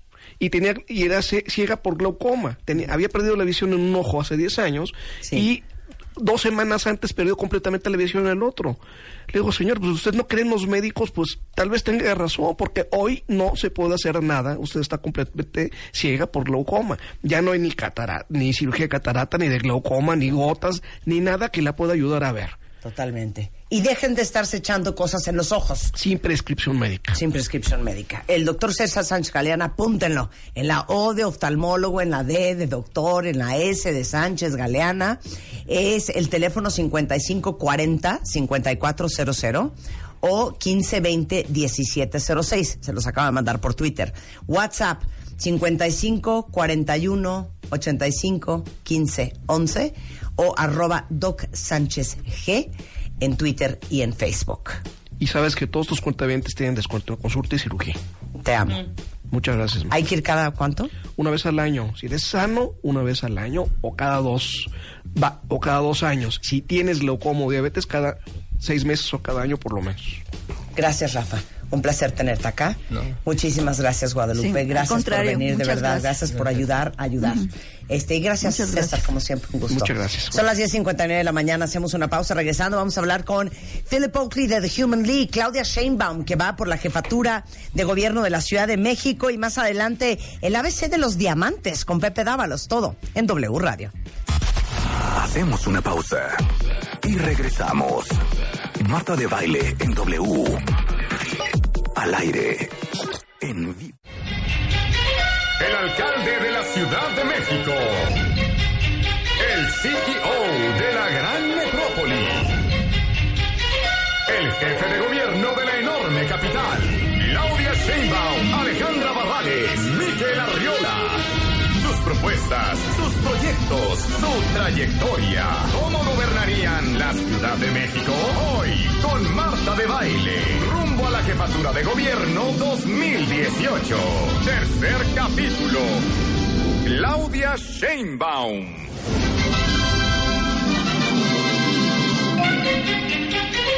Y ahora, ¿quién tapará mis baches de mi colonia? Y ahora, ¿quién nos defenderá de los rufianes y los robachicos? Y ahora, ¿quién me defenderá de esta contaminación terrible? Y ahora, ¿quién me llevará a mi casa en menos de tres horas con 40 minutos en la mañana al trabajo? A ver, Claudia Sheinbaum, bienvenida. ¿Qué tal? Muy buenos días. Bienvenida al programa. Claudia Sheinbaum es candidata a jefatura de gobierno de la Ciudad de México por Morena Cuentavientes. Te tengo que presentar. Claro. Como te mereces, ¿ok? Entonces, Claudia Sheinbaum, eh, naciste en la Ciudad de México. Este, tu papá es químico. Era, ya falleció. Eh, eh, que Dios lo tenga en su santa gloria. Carlos Sheinbaum Yoselevitz. Sí. ¿De dónde es Sheinbaum y de dónde es Yoselevitz? Mis abuelos eran de Lituania. ¿Qué? Sí. A ver, cuenta eso. Sí, de Lituania. Eh, son migrantes de la. Ciudad de México de principios del siglo XX. Ahora, tus Eh, apellidos sí son judíos. Sí, son de origen judío. Yo Pero no eres practico católico. la religión. Ajá. No tengo religión. Ok. Sí, Ok. así me criaron científicos. Muy bien. Claro, tu mamá es bióloga. Sí. Qué es- increíble. exactamente. O sea, vienes de una familia de mujer echada para adelante. Exactamente. Qué luchona. increíble. A ver, eres licenciada en física. Sí. Maestra y doctora en ingeniería energética. Ajá. Este, la primera mujer en ingresar el doctorado de ingeniería energética en México. Sí. O sea, el alumbrado de, de la Ciudad de México para ti es pan comido. Para mí es pan comido, claro, se requiere recursos y algunas otras cosas para mejorarlo. Bueno, sí. ha sido consultora del Banco Mundial del Programa de Naciones Unidas para el Desarrollo, au- eh, autora de más de 100 publicaciones, este, has dirigido tesis estudiantes de licenciatura y maestría y doctorado en energía, en medio ambiente, en desarrollo sustentable, este, perteneces al grupo científico de cambio climático que obtuvo el Premio Nobel de la Paz, este, miembro y una de las fundadoras del PRD en el 89, este, del 2000 al 2006, secretaria de Medio Ambiente del Gobierno del Distrito Federal, eh, durante la administración de Andrés Manuel López Obrador y Alejandro Encinas, eh, coordinadora de la construcción de los segundos pisos del periférico. A eso yo te lo tengo que agradecer. yo vivo en el Poniente, ya viste hasta dónde trabajamos. Sí. Mi vida es antes del primer, del segundo piso y después del segundo piso. Qué bueno. Entonces Me te lo quiero agradecer. bien. En junio del 2015 electa como delegada de Tlalpan, esposa de Carlos y más. No, ya no. Ya no. esposa, no, Ex- ya. ya. te divorciaste. Sí, ya tiene Dice un fue, aquí dice clarito, Marta, fue. Así de fue, esposa de ya Carlos fue. y más. Sí. Eh, Digo, es la vida, pero los ex son los ex. ¿no? ¿Cuánto estuviste casada? 30 años. ¿Tuvieron 30 hijos? años. Sí, sí. Un ¿Qué? hijo, tengo un hijo mayor Ajá. que es hijo del matrimonio anterior de mi ex marido. Ajá, ok.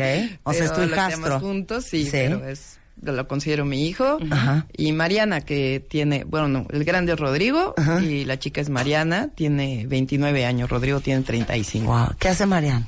Mariana está estudiando el doctorado en filosofía. Ah, muy bien. Ándale, muy Sí. bien. Bueno, pues vamos a empezar como empezamos con todos. Adelante. ¿Qué vas a hacer para componer este Mugrero. desmadre? Las cosas por su nombre. ¿Y qué es lo que más te preocupa? Pues lo que más nos preocupa, ¿no? Porque no solo a mí es la seguridad, la movilidad y quizá el servicio de agua potable, los espacios públicos, quizás los temas más importantes para la ciudad. Y eh, para mí se ha estado trabajando particularmente en la última administración con ocurrencias. Hay que hacer esto, hay que hacer aquello, sin ningún plan, sin ningún programa, sin planeación. Y esa es la diferencia que te da a lo mejor pues haber estudiado ciencia, ser académica. Yo lo que quiero es llegar el 5 de diciembre con un plan hecho, que ya lo tenemos desarrollado. Hay como 300 personas trabajando con nosotros, académicos, investigadores, empresarios, ciudadanos. Eh, y el tema, pues hay que entrarle eh, como debe ser a todos los temas, ¿no? Entonces, si quieres, platicamos de los cuatro temas con venga, todo los gusto. cuatro temas. Empecemos con seguridad. Seguridad. Esta ciudad probó primero un modelo que funcionó, de 2000 a 2012. Y ese modelo fue abandonado. ¿Cuál era el modelo para los que están, son de recién ingreso? Consistió en tomar el control central desde la jefatura de gobierno. Los estados de la República tienen municipios y no tienen mando único. La Ciudad de México es la única entidad que tiene mando único, es decir, todo depende de la jefatura de gobierno. Y hay que ejercerlo, el problema es que no se ha ejercido. Se perdió las reuniones cotidianas con seguridad pública, con procuraduría, y eso hay que retomarlo. Cuando se habla de muy temprano en la mañana reunirse con secretario de seguridad pública, con procurador, pues es que la jefa de gobierno va a tomar las riendas de la seguridad en sus manos y no dejar, no delegarlo. No decir, a ver, pues hay el secretario de Seguridad Pública a ver qué hace y el procurador a ver qué hace, sino realmente mantener todos los días la coordinación, regresar a los controles que había en Secretaría de Seguridad Pública, que hoy se perdieron, se perdió el modelo de cuadrantes, eh, mucho con las estaciones de policía que se formaron.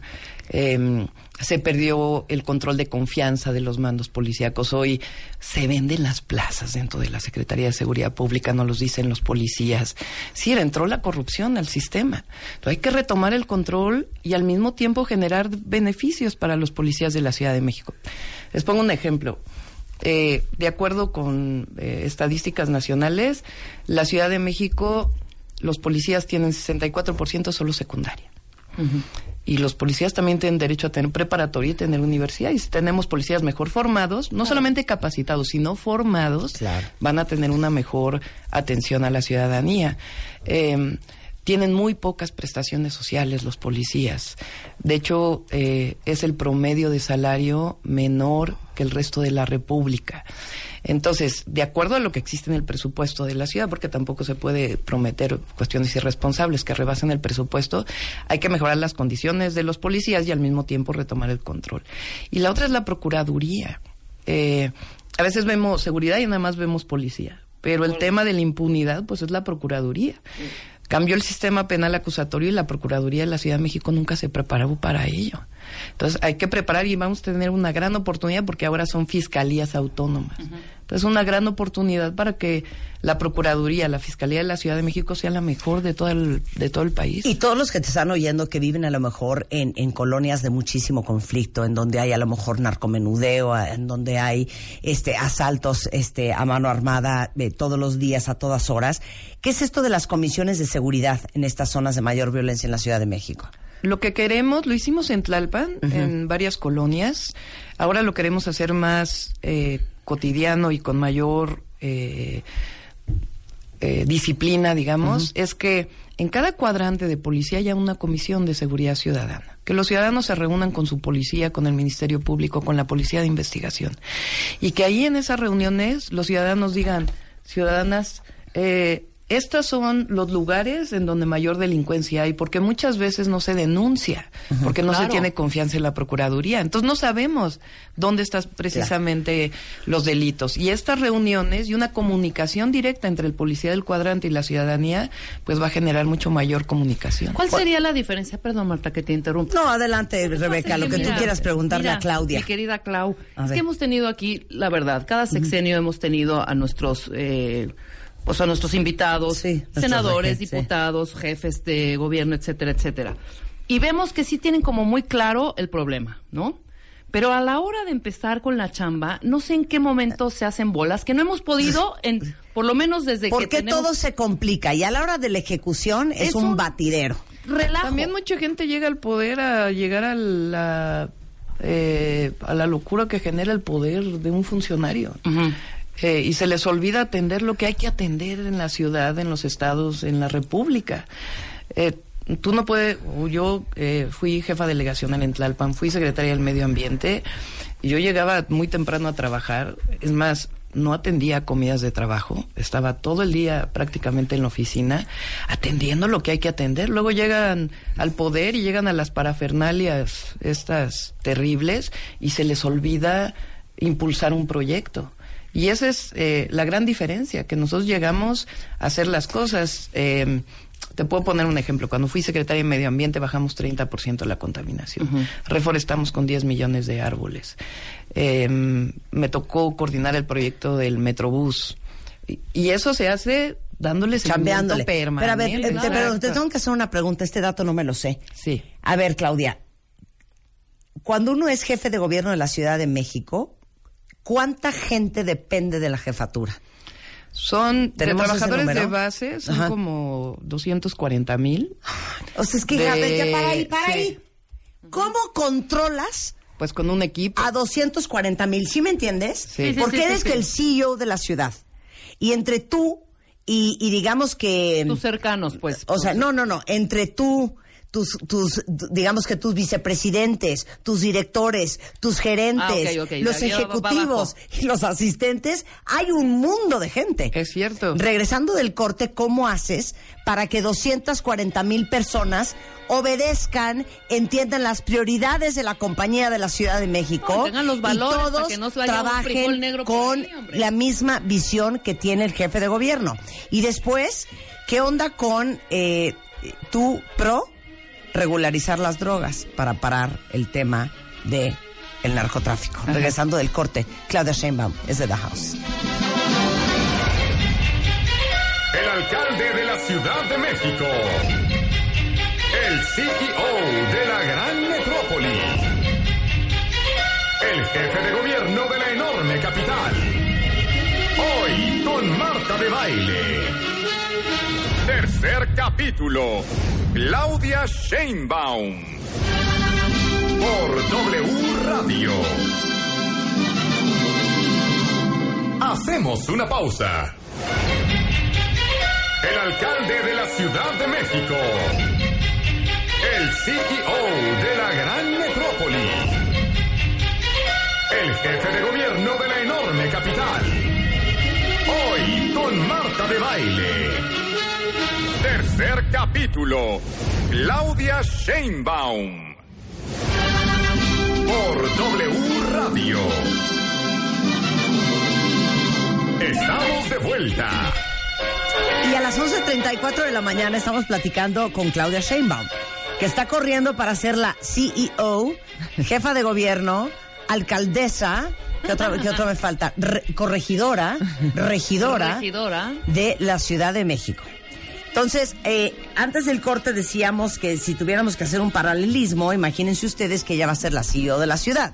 Y le preguntaba yo a Claudia que cuánta gente depende de una jefa o de un jefe de gobierno. Casi 2000. 300, sí, casi 300 mil personas. ¿Cómo le haces para que con esta idea y este plan que tienes, eh, que vas a implementar el próximo 5 de diciembre, todo tu equipo de más de 200 y pico mil personas obedezcan, entiendan cuál es la visión, la misión y las prioridades de lo que vas a hacer? Primero, un muy buen equipo. No puede todo depender de una persona. Tú tienes que hacer equipo y hay que tener un excelente equipo en las secretarías, un equipo paritario de personas honestas, comprometidas, con convicción en el trabajo que estamos haciendo. Segundo, invitar a todos los trabajadores y trabajadoras a que sean parte del proyecto. Fíjate que los trabajadores de base sindicalizados del gobierno de la Ciudad de México, a veces se les trata como ahora con amenazas y como si no fueran personas. Y las personas eh, se concientizan y tienen la convicción de ser parte de un proyecto. Fui jefa delegacional en Tlalpan y todos los sába- sábados hacíamos jornadas voluntarias. Y me iba yo a barrer las calles, a pintar eh, lo que había que pintar, etcétera, junto con los trabajadores. Y eso te genera una eh, ser parte de algo. Un sentido de que- corresponsabilidad también. De que la jefa de gobierno también, eh, junto con los trabajadores de la ciudad, hace actividades manuales que no tienen nada de malo. Y generamos un equipo que en donde todo el mundo estaba de acuerdo en que había un proyecto y había que jalar. Y al mismo tiempo, pues establecer controles, seguimientos que te permitan eh, hacer equipo. Uno de tus grandes diferenciadores es que eh, tú sí opinas que es mejor regular las drogas que prohibirlas. Tiene que abrirse un debate muy grande en la ciudad. Eh, más allá de mi propia opinión, eh, el tema del narcomenudeo, etcétera, tiene muchas visiones. Hay personas muy capacitadas como Juan Ramón de la Fuente, rector de la UNAM, que tienen opinión, y hay médicos que tienen otras opiniones. Entonces, hay que debatir cuál es la mejor forma de entrarle a este tema. Lo hace la Suprema Corte de Justicia de la Nación.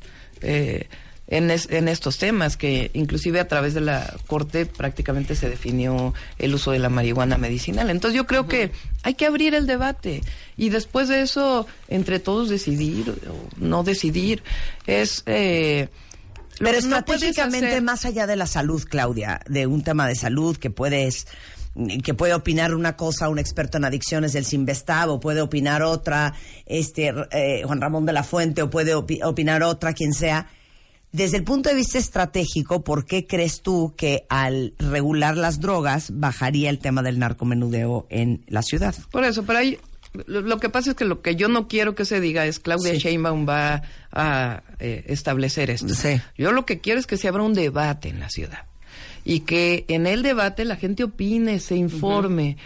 Eh, se generan muchos prejuicios. Ahí tienes un candidato que lleno de prejuicios, hablando de la comunidad de la diversidad sexual sin conocimiento. Tienes mucha gente que establece prejuicios a partir de distintos temas. Y yo creo que hay que, digo, por eso soy científica, ¿no? Hay que abrir y hay que conocer y no tenerle miedo a conocer. Y en todo caso, entre todos y todas tomamos la decisión. Esa es mi posición, de que no puedes decir, ay, cierro los ojos y no existe este problema. Claro. No, existe, ahí está. Hay personas que opinan distinto. Vamos a abrir el debate. ¿Cuál es el problema? Movilidad. Es un infierno esta ciudad. No es posible que hay gente que pasa dos, tres, cuatro horas para desplazarse este, a sus trabajos o a sus casas. ¿Qué vas a hacer? Son varios temas. Mira, uno, en la ciudad hay siete, de- entre siete y ocho entidades, depende cómo las cuentes, que cada uno está por su cuenta eh, viendo la movilidad de la ciudad. No hay un sistema de planeación, regulación, control de la movilidad de la Ciudad de México. Por eso está como está. Los policías de tránsito y los semáforos dependen de, Secretaría de Seguridad Pública. Y en cambio, eh, la regulación de los microbuses depende de la Secretaría de Movilidad. Primero, un centro de planeación, control en tiempo real, con uso de las tecnologías. Nosotros tenemos en el celular el Waze, el Google Maps, cualquier aplicación para no este, hacer comerciales de nadie, que tienen más tecnología que los semáforos de la Ciudad de México. Claro. Entonces, primero hay que utilizar lo que se está usando en todos lados, que hoy no representa grandes costos y que permita utilizar mayores controles. Segundo, eh, hay que regular, controlar de una manera distinta a los microbuses, a los autobuses, que son donde se mueve el 67% de las personas. Me tocó hacer la primera línea del Metrobús y ahí ¿qué hicimos? Pusimos de acuerdo a los transportistas, a los concesionarios, con los usuarios, con el gobierno, con eh, las empresas privadas, para hacer un sistema moderno a partir de un esquema de prepago, que es la parte más importante del Metrobús. Eso es lo que queremos hacer con el transporte concesionado, regularlo de una manera distinta, junto con ellos, de tal manera que sirva mejor. El otro gran tema es que quien más tarda en moverse, quien más gasta, son los que viven en la periferia de Sí, la claro. ciudad. Y ahí por eso el modelo que estamos planteando del cablebús de la Ciudad de México, que permita mover de las partes altas a las partes bajas con conexión al metro de la Ciudad de México. Uno en, eh, por lo pronto estamos planeando uno en Gustavo Madero, otro en Iztapalapa y otro en Tlalpan, eh, porque ahí es donde tardan tres horas, tres horas y media. Entonces. ¿Más metros de metro? Más metros de metro. Estamos viendo algunos esquemas. Hay un metro que se está construyendo ahora o, o la ampliación de la línea 12 hacia el poniente de la ciudad. El tema del metro es que es muy caro. Son 80 millones de dólares el kilómetro. Y después requiere un subsidio porque como no han aumentado los ingresos, tú no puedes subir las tarifas del metro porque representa pues una afrenta grave para las familias, eh, para la economía familiar. Entonces, si se pudieran construir más kilómetros de metro con los recursos que tienes, eh, de acuerdo, pero si no, tienes que generar otros modelos de transporte. Y la otra, un metro se justifica cuando transporta más de 500 mil pasajeros al día. Y hay zonas de la ciudad que transportan 100 mil pasajeros. Entonces no necesitas metro en esas zonas. Con un metrobús, con otra línea de transporte, con un cablebús puedes resolverlo. Entonces, pues hay que tener conocimiento del tema para poder hacer. Lo que queremos es un sistema interconectado de transporte público de la Ciudad de México. Exacto. Oye, este, una de tus principales polémicas, Clau, es el caso del colegio Repsamen eh, y la muerte de 37 personas, entre ellos más de 20 niños. 26, ajá. Eh, ¿Cuántos? Trein- 26. Y eh, la responsabilidad de tu delegación y y sobre el uso de suelo, sobre los permisos de construcción, sobre las condiciones avaladas por protección civil y es algo que pues, es una nubecita que está y que preocupa a todos los votantes. ¿Cuál es tu explicación oficial sobre esto? No es mi explicación oficial, es mi explicación. Yo siempre voy a estar del lado de las víctimas y del lado de la justicia. Eh, en este caso, en su momento, primero, después del sismo estuve tres días en el colegio y después de ahí lo que hicimos fue hacer transparente toda la documentación de la delegación, presenté dos denuncias penales y lo que a mí me parece terrible es que se utilice esto como parte de una campaña electoral. Es una tragedia. Eh, en el sismo murieron eh, muchas personas eh, en la Ciudad de México, entre ellas el, en el colegio Repsamen, y hay que abrir todos los expedientes y la Procuraduría tiene que hacer justicia y los Pero jueces. para ti, ¿cuál ahí es el error? está. En su momento, primero no soy perito. Quien tiene que decir eso son los peritos. Y en su momento, eh, lo que encontramos dentro de la delegación eh, fueron dos omisiones en el 2010 y en el 2014 y por eso presentamos denuncias penales. En la época en que yo fui jefa delegacional no se construyó nada en el colegio. Entonces yo he estado abierta y, y siempre lo voy a estar.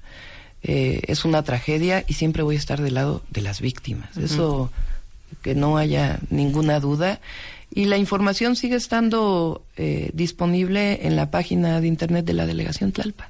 Ok, ahora vamos con preguntas rápidas, ¿va? Adelante. ¿Qué es lo que más te enchila de la Ciudad de México? El tráfico, yo creo. Entre a todos, ¿no? Es este tema de que entras y no sabes cuándo vas a salir. ¿Qué sí está bien en la Ciudad de México? La cultura y, y las personas.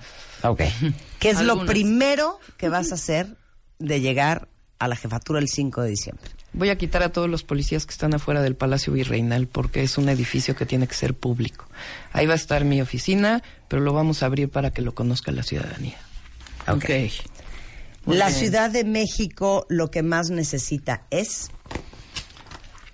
Planeación, reducción de la desigualdad y destinar los recursos públicos para beneficio de todas las personas, en particular los que menos tienen. Esto te va a gustar. Sobre mi cadáver, sí. sobre mi cadáver. A ver cómo está otra vez. O sea, tienes que llenar el espacio. Por ejemplo, como me dijo mi mamá, sobre mi cadáver haces prepa abierta. Acabas esta prepa eh, yendo al colegio como la gente normal. Exacto. Entonces, sobre tu cadáver, Que no haya corrupción. Ok. órale. Ahí está la promesa, ¿eh? Claro. Ahora vamos a hacer una cosa que te va a gustar mucho. Vamos a jugar escrúpulos. ¿Ok? ¿Ok? Ok. ¿Estás lista? Estoy lista. Chala Willy. A jugar.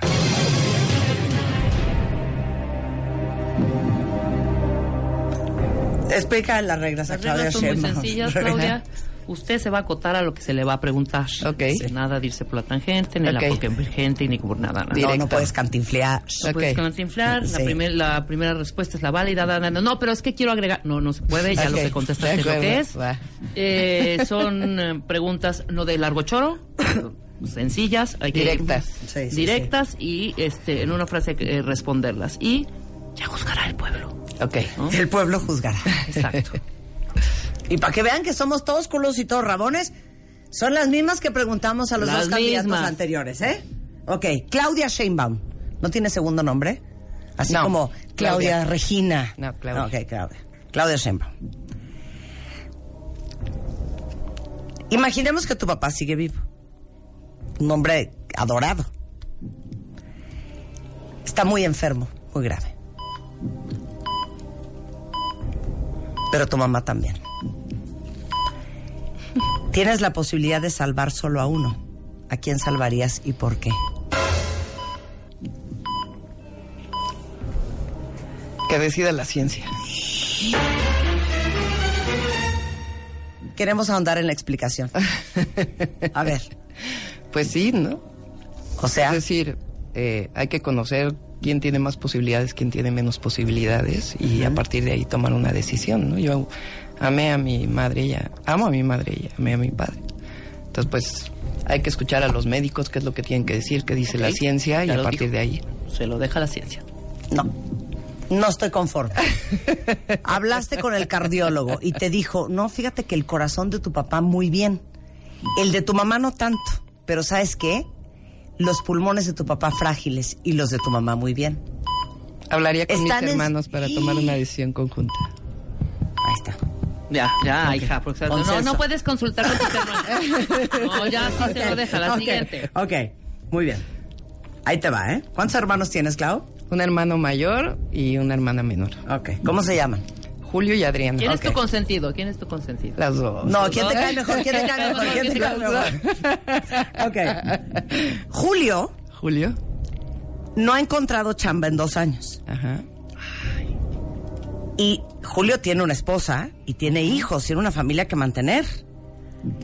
Te pide que des buenas referencias para la chamba para la que está aplicando. Pero tú sabes que Julio neta no está calificado para esa chamba. ¿Le das la recomendación o no se lo das?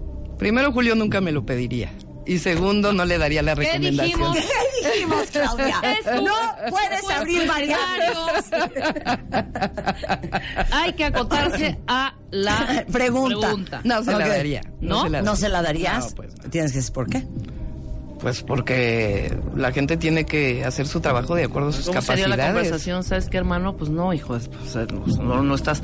No, qué poca madre, Eres güey. una no, perra, Claudia. no, Te ni digo una modo. cosa, güey. Cuando O sea, yo- tú eras chiquita, güey, yo bien, te ayudé a robar el examen de matemáticas. Como ahorita tú estás en una posición privilegiada, Sí, hija, claro, poca güey. madre, güey, somos sangre. No hubieras perdido la jefatura porque aquí estarías pidiéndome Ajá. trabajo. Y estás viendo que me estoy muriendo de hambre, tengo que mantener mi familia. Ve y dile a tus sobrinos que no hay para la colegiatura. No, pues te ¿Qué le presto dinero de mi bolsa, pero no puedes trabajar en una cosa en la que no estás capacitado. Bien, ya lo dijo. Ya lo dijo. Me gustó lo de le presto dinero de mi bolsa. ¿Sabes qué? Una hermana solidaria. Exacto, muy bien. Siguiente. última.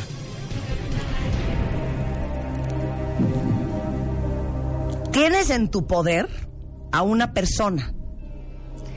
Esa persona te puede dar la información para que puedas encontrar, detener y procesar a una red de delincuentes, si es una célula de delincuentes muy cañona, que vende drogas, secuestra gente en México, en la Ciudad de México. Este comete muchas fechorías, o muchas fechorías, asalto a hermano Almada, robo de coches, todo. Pero para obtener la información de esa persona que va a salvar la vida de mucha gente, ¿eh? Y a ti muchos dolores de cabeza. La tendrías que torturar.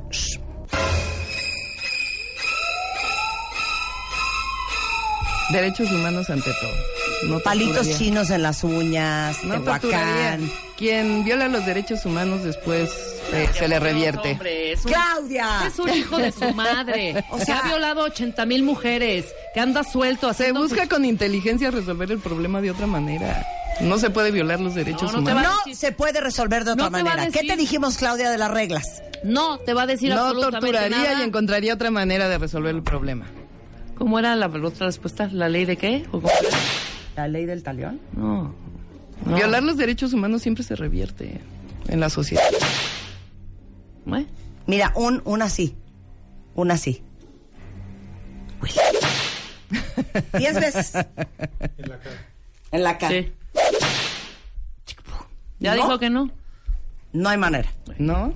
Y te rifas a ver si te los encuentran de otra manera. No, con inteligencia se pueden encontrar soluciones siempre. Ok, ya, una más y ya. Una Ok, más y ya. ya, va, va, Ok. va, va, va. Amas a AMLO, te cae perfecto. Comulgas AMLO. con él. Sí. Bien. Por supuesto. Te cae Es- perfecto. O sea, Sí, Muy podemos bien, tener claro. nuestras diferencias, pero me parece que va Sí, a ser claro, el mejor claro. presidente de México No, en la época No, moderna. pero aquí hay un rollo más íntimo, sí, ay, pues es buena bestia. Sí, te cae bien, me Lo cae quiero, bien. lo Es quiero, un- ya le tengo es cariño. una persona muy humana. Claro, he trabajado mucho con él. Muy bien. Va la pregunta. Hay 11 rehenes en el Banco Nacional de México. Entre ellos Ah, hijo. está el hijo de Andrés Manuel López Obrador. Tienes solo una opción. O salvas a 10 rehenes o salvas al hijo del presidente. Porque el secuestrador eso te dijo. Y no digas, bueno, yo encontraría una manera de salvar a los. No hay forma. O es a o a diez, 10 o a él. él. Eres un blanco y negro, Ah, ¿qué claro. O sea, esto de que la- de en la vida hay matices es mentira. No, sí, hay, cómo no. Bueno, A entonces ver. tienes esa posibilidad. Entonces estás tú negociando con el secuestrador que está adentro del Banco Sí, Nacional de sí, sí, México y te está diciendo, No, pues le pondría ahí una trampa. No, yo creo que, eh, eh, pues finalmente es la mayoría. ¿no? O sea, nadie vale más que los otros. Todos valen. Entonces salvas a los 10 y, que se joda. señor López Obrador, le pido una disculpa. Ahorita No, pero tiene que, a ver, hay ¿Qué maneras de negociar. ¡Que no! Ya dijo, salva 10, ¿eh? Salva 10. Aquí hay- no hay favoritismos. Exactamente. Aquí no hay Todos valemos lo favoritismos. mismo. Todos, todos Por último, un mensaje que quieras darle a todos los que te están oyendo, Claudia. primero de julio eh, hay la oportunidad, la esperanza de un gran cambio para el país y la oportunidad de tener una ciudad con esperanza e innovadora.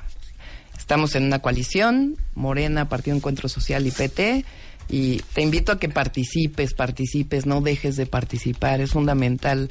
La ciudadanía tiene que ser participativa y votar es eh, un derecho que tenemos que ejercer todos y todas. Muchas gracias. Qué bonito. Al contrario. ¿Te Un puedo, placer te tenerte puedo en hacer una programa. petición? ¿Qué? Adelante. Cuando ya quedé. Afuera de mi casa hay un parquímetro. Tengo un problema, cañón. No, no, no, no, no, no. Este, cuando ya pase todo este merequetengue y todo este rollo, que bueno, este, ojalá tengas la victoria y si la tienes, le hemos extendido a los ganadores esa invitación. Ajá. En el momento en que levantes la corona, ¿te podemos invitar a la semana? Sí, Para claro que sí, con planear. todo gusto. Consto. ¿Sabes qué? Está grabado. No los desconozcas, Está grabado. Sí. No, no, no, no. no. Porque afuera de mi casa hay un parquímetro. Claudia Sheinbaum es Claudia Muchísimas gracias. en Twitter, eh, claudiasheinbaum.com, eh, Claudia Sheinbaum Pardo igualmente en Facebook. Este, muchísimas gracias por Al estar acá. Muchísimas gracias. Espero que hayas divertido y espero que ustedes pues conozcan otro lado de Claudia. Por Que supuesto. sí le gusta abrir lo que es la variable. Exactamente, Ya sí, le gusta abrir la variable. Este, 11.53 de la mañana en W Radio. Una de las buenas noticias es que para todos los que están con los pelos de punta, con la lista preliminar para la Copa del Mundo, hace unos momentos Juan Carlos Osorio, el director técnico de la selección mexicana ya dio a conocer esta lista preliminar. ¿Están listos? ¡Súbela, Willy! ¡Súbela! Guillermo Ochoa. Alfredo Talavera. José de Jesús Corona, Carlos Salcedo, Néstor Araujo, Diego Reyes, Héctor Moreno, Hugo Ayala, Osvaldo Alanís, Edson Álvarez, Jesús Gallardo, Miguel Ayun, Jesús Molina, Rafael Márquez, Héctor Herrera, Jonathan Dos Santos, Andrés Guardado, Eric Gutiérrez, Marco Fabián, Giovanni Dos Santos, Javier Hernández, Raúl Jiménez, Oribe Peralta, Jesús Corona, Carlos Vela, Javier Aquino, Irving Lozano y Jürgen Damm.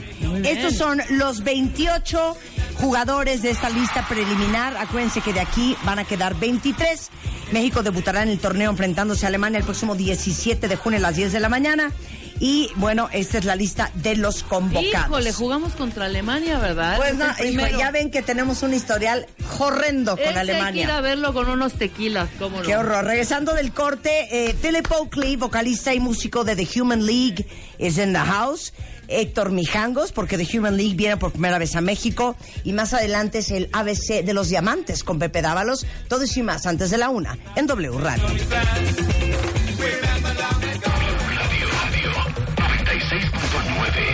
Marta de Baile. Síguenos en redes. Estamos en Instagram, Facebook, Twitter, YouTube y Spotify. Este, en un momento más vamos a hablar con Philip Oakley, el vocalista de Don't You Want Me Baby.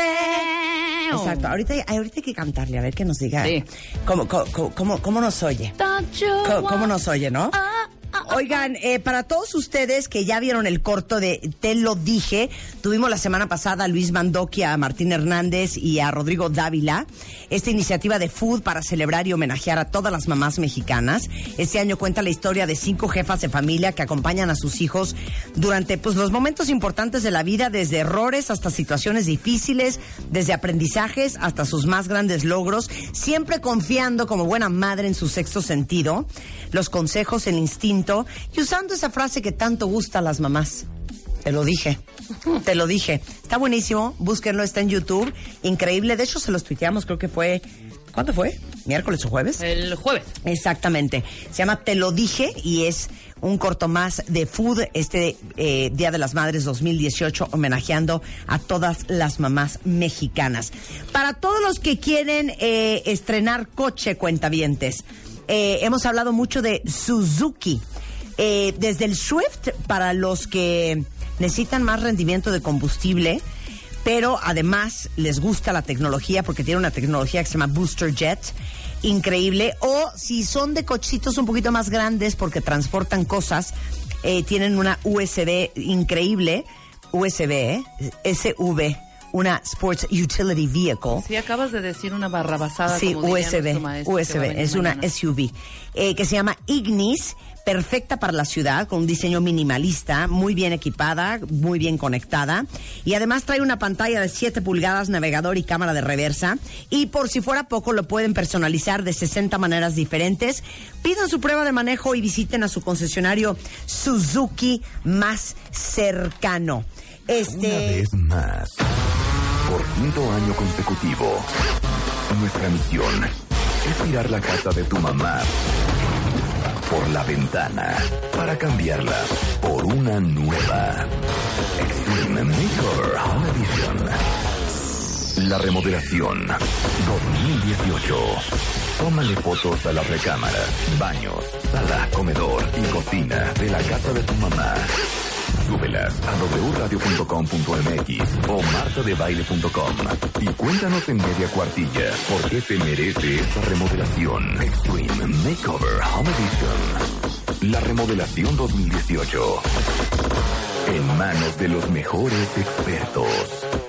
Solo por W Radio. W Radio 96.9 FM 900 AM. Marta de Baile. Al aire. Llamada entrante. Llamada entrante. Philip Aoki, vocalista del grupo The Human League, en la línea. línea, línea.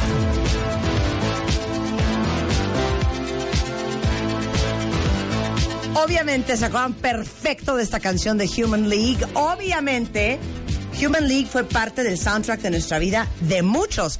Héctor Migangos, cofundador de Noise Lab, visionario de la escena creativa y musical mexicana, responsable de traer por primera vez en la historia a Human League a México. Así es. Ya te habías tardado, tar- hijo, ¿qué te pasa? Nos tardamos muchísimo años hablando con ellos hasta que los convencimos ahora, Y ahora vienen a México el 19 de mayo. el sábado. El sábado va a estar Human League. y Adivinen quién tengo en la línea.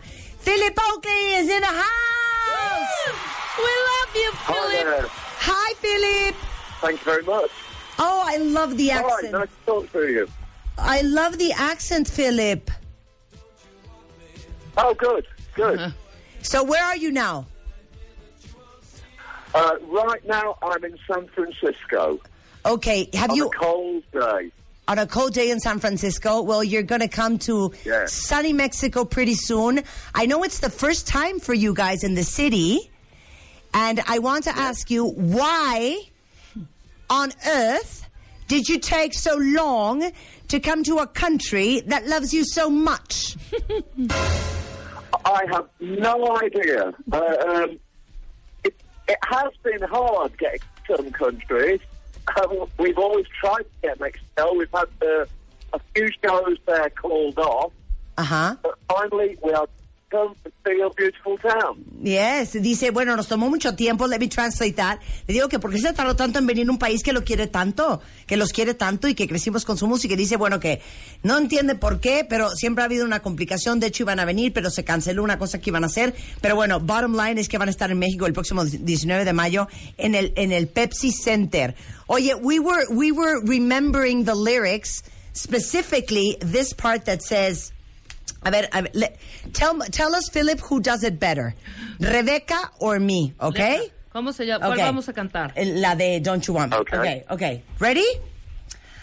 You were Yes. working as a waitress in a cocktail bar when I met you. I picked you out, I shook you up and turned you around, turn you into someone new. Okay, this is Marta, okay? And this is me. And now And it's this me. Rebecca. Don't you want me, baby?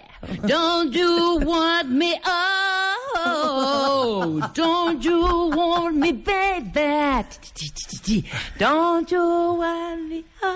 Oh, yeah! I love you. Who did it better? Both. Cállate. Me. They were both so good. Ah, They were ya, both so Philip. good. I can't, I can't pick. Oh yeah, how did you how did you choose? Because I know it's a great story. Susan and Joanne. Mm-hmm. Well, uh, really, we, we we needed some people to uh, join the band. A couple of guys had left, and we thought we would uh, try female. Uh huh. And it seemed a good idea to have two that knew each other all, all already. Mm-hmm. So we saw them in a nightclub, and we asked them. And now I've been in their group for years. H- How many years? Well, I, I've been with them since 1980. No, bueno, desde 1980. Desde- exacto, exacto, A ver, tú traduce porque tú sabes la historia. Héctor is going to translate. Bueno, originalmente eran otros Sí. miembros en, en- en De Human, Human League. League, claro. Se separan, los otros hacen Heaven 17, también un grupo famoso, y Phil se queda eh, ahí y escoge a ellas dos, que eran, eh, de hecho, eran unas chavas que iban en la escuela todavía y de las que no podían hacer cosas necesitaban permiso los papás. Entonces dice, ¿por qué no meto unas chicas al grupo?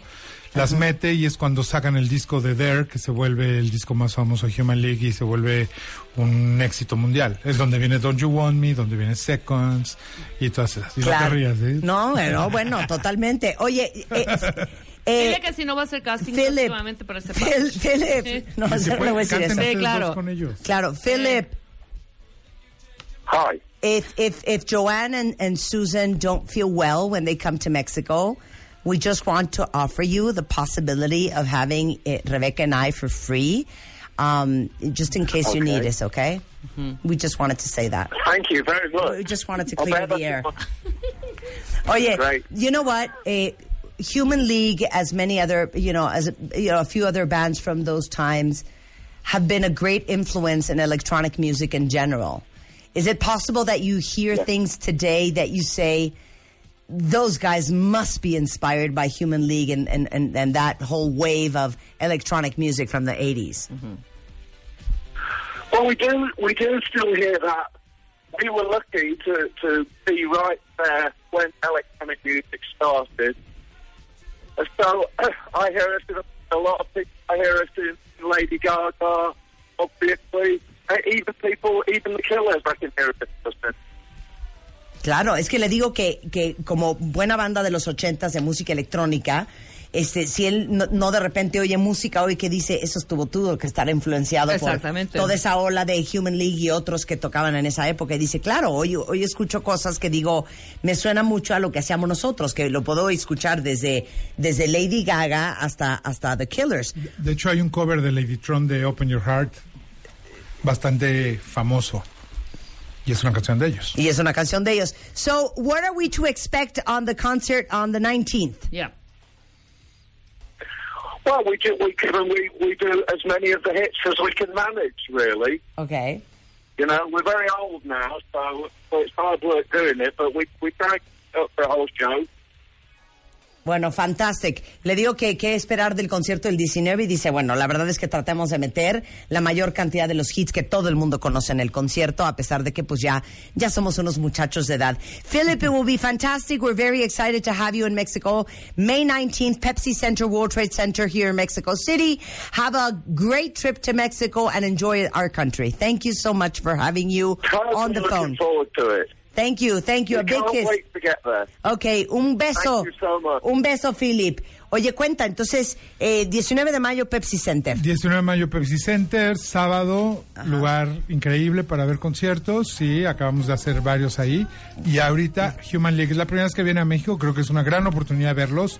Tocan muchísimos hits, sí, la gente se la va a pasar increíble, se oye bien, cómodo, vale la pena venir. Bueno, eh, ponme la de Fascination, que es una muy buena rola Uy. de Human League. Pero bueno, los boletos están a la venta en ticketmaster.com.mx. Así es. Pero les digo una cosa, cuentavientes. Tenemos 10 pases dobles, cortesía de Héctor Mijangos. Y adivinen qué, chavirulos. Cuentavientes, si ustedes tienen ID, esos boletos pueden ser suyos. Voy a soltar un de baile track para regalar estos 10 pases dobles. Sí. Los primeros cinco que me lo digan en Twitter con su ID de cuentaviente cuáles son las canciones en este track. Los primeros cinco que me lo digan por Facebook van a ver a The Human League este 19 de mayo en el Pepsi Center.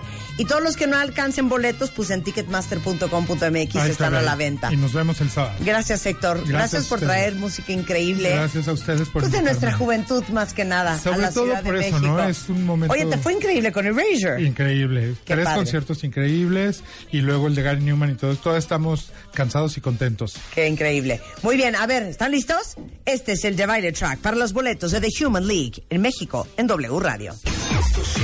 Estos son los de Baile Tracks. De Baile Tracks por W Radio.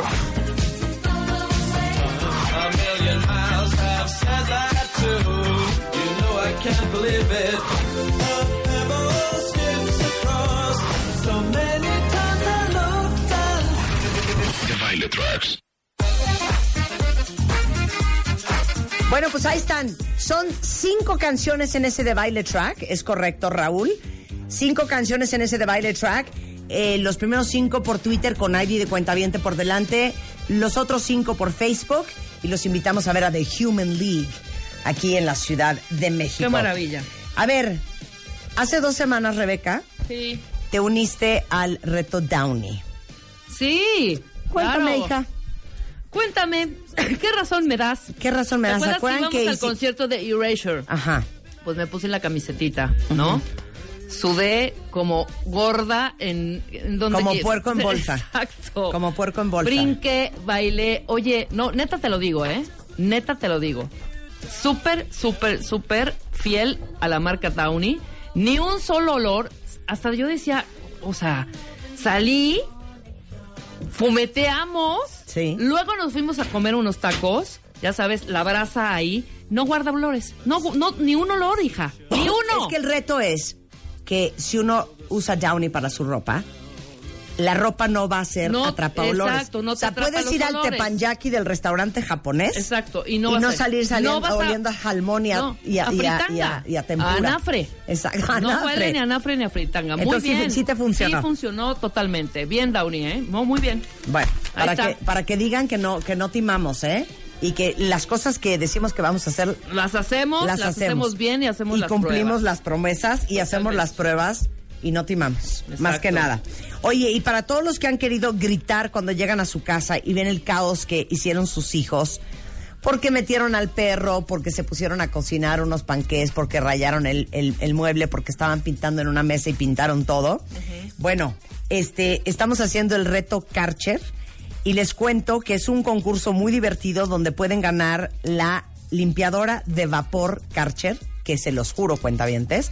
A mí me la mandaron de regalo, yo creo que hace como un año y medio. No tienen ustedes una Ya idea cómo la usamos dicho. en mi casa. Ajá. Es como una Karcher, pero es vapor a presión. Sí, claro, y es... Las juntas de los mosaicos, la cochambre.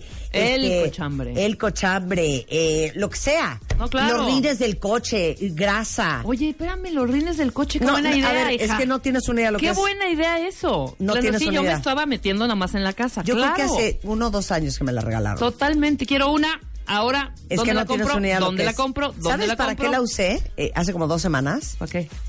Ubican esos botes de basura en las cocinas.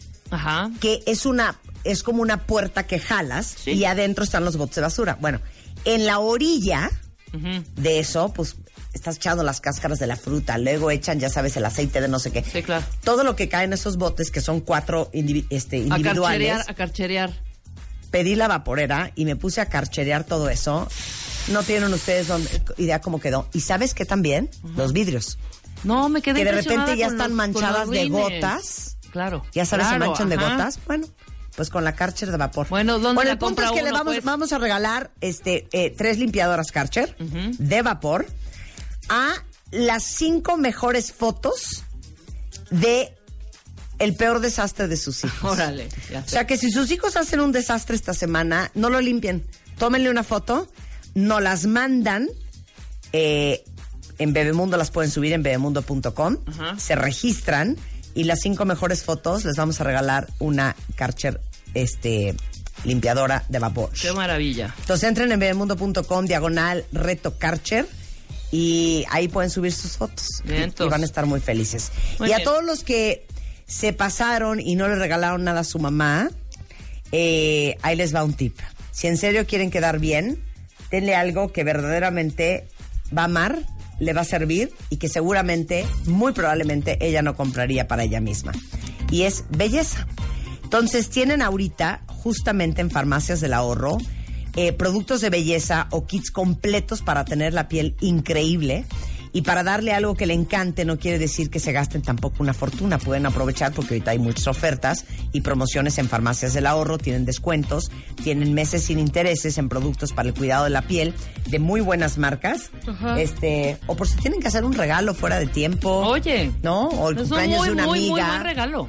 Oye, la belleza es un muy buen regalo que todo el mundo siempre aprecia, ¿eh? Nada más se los digo.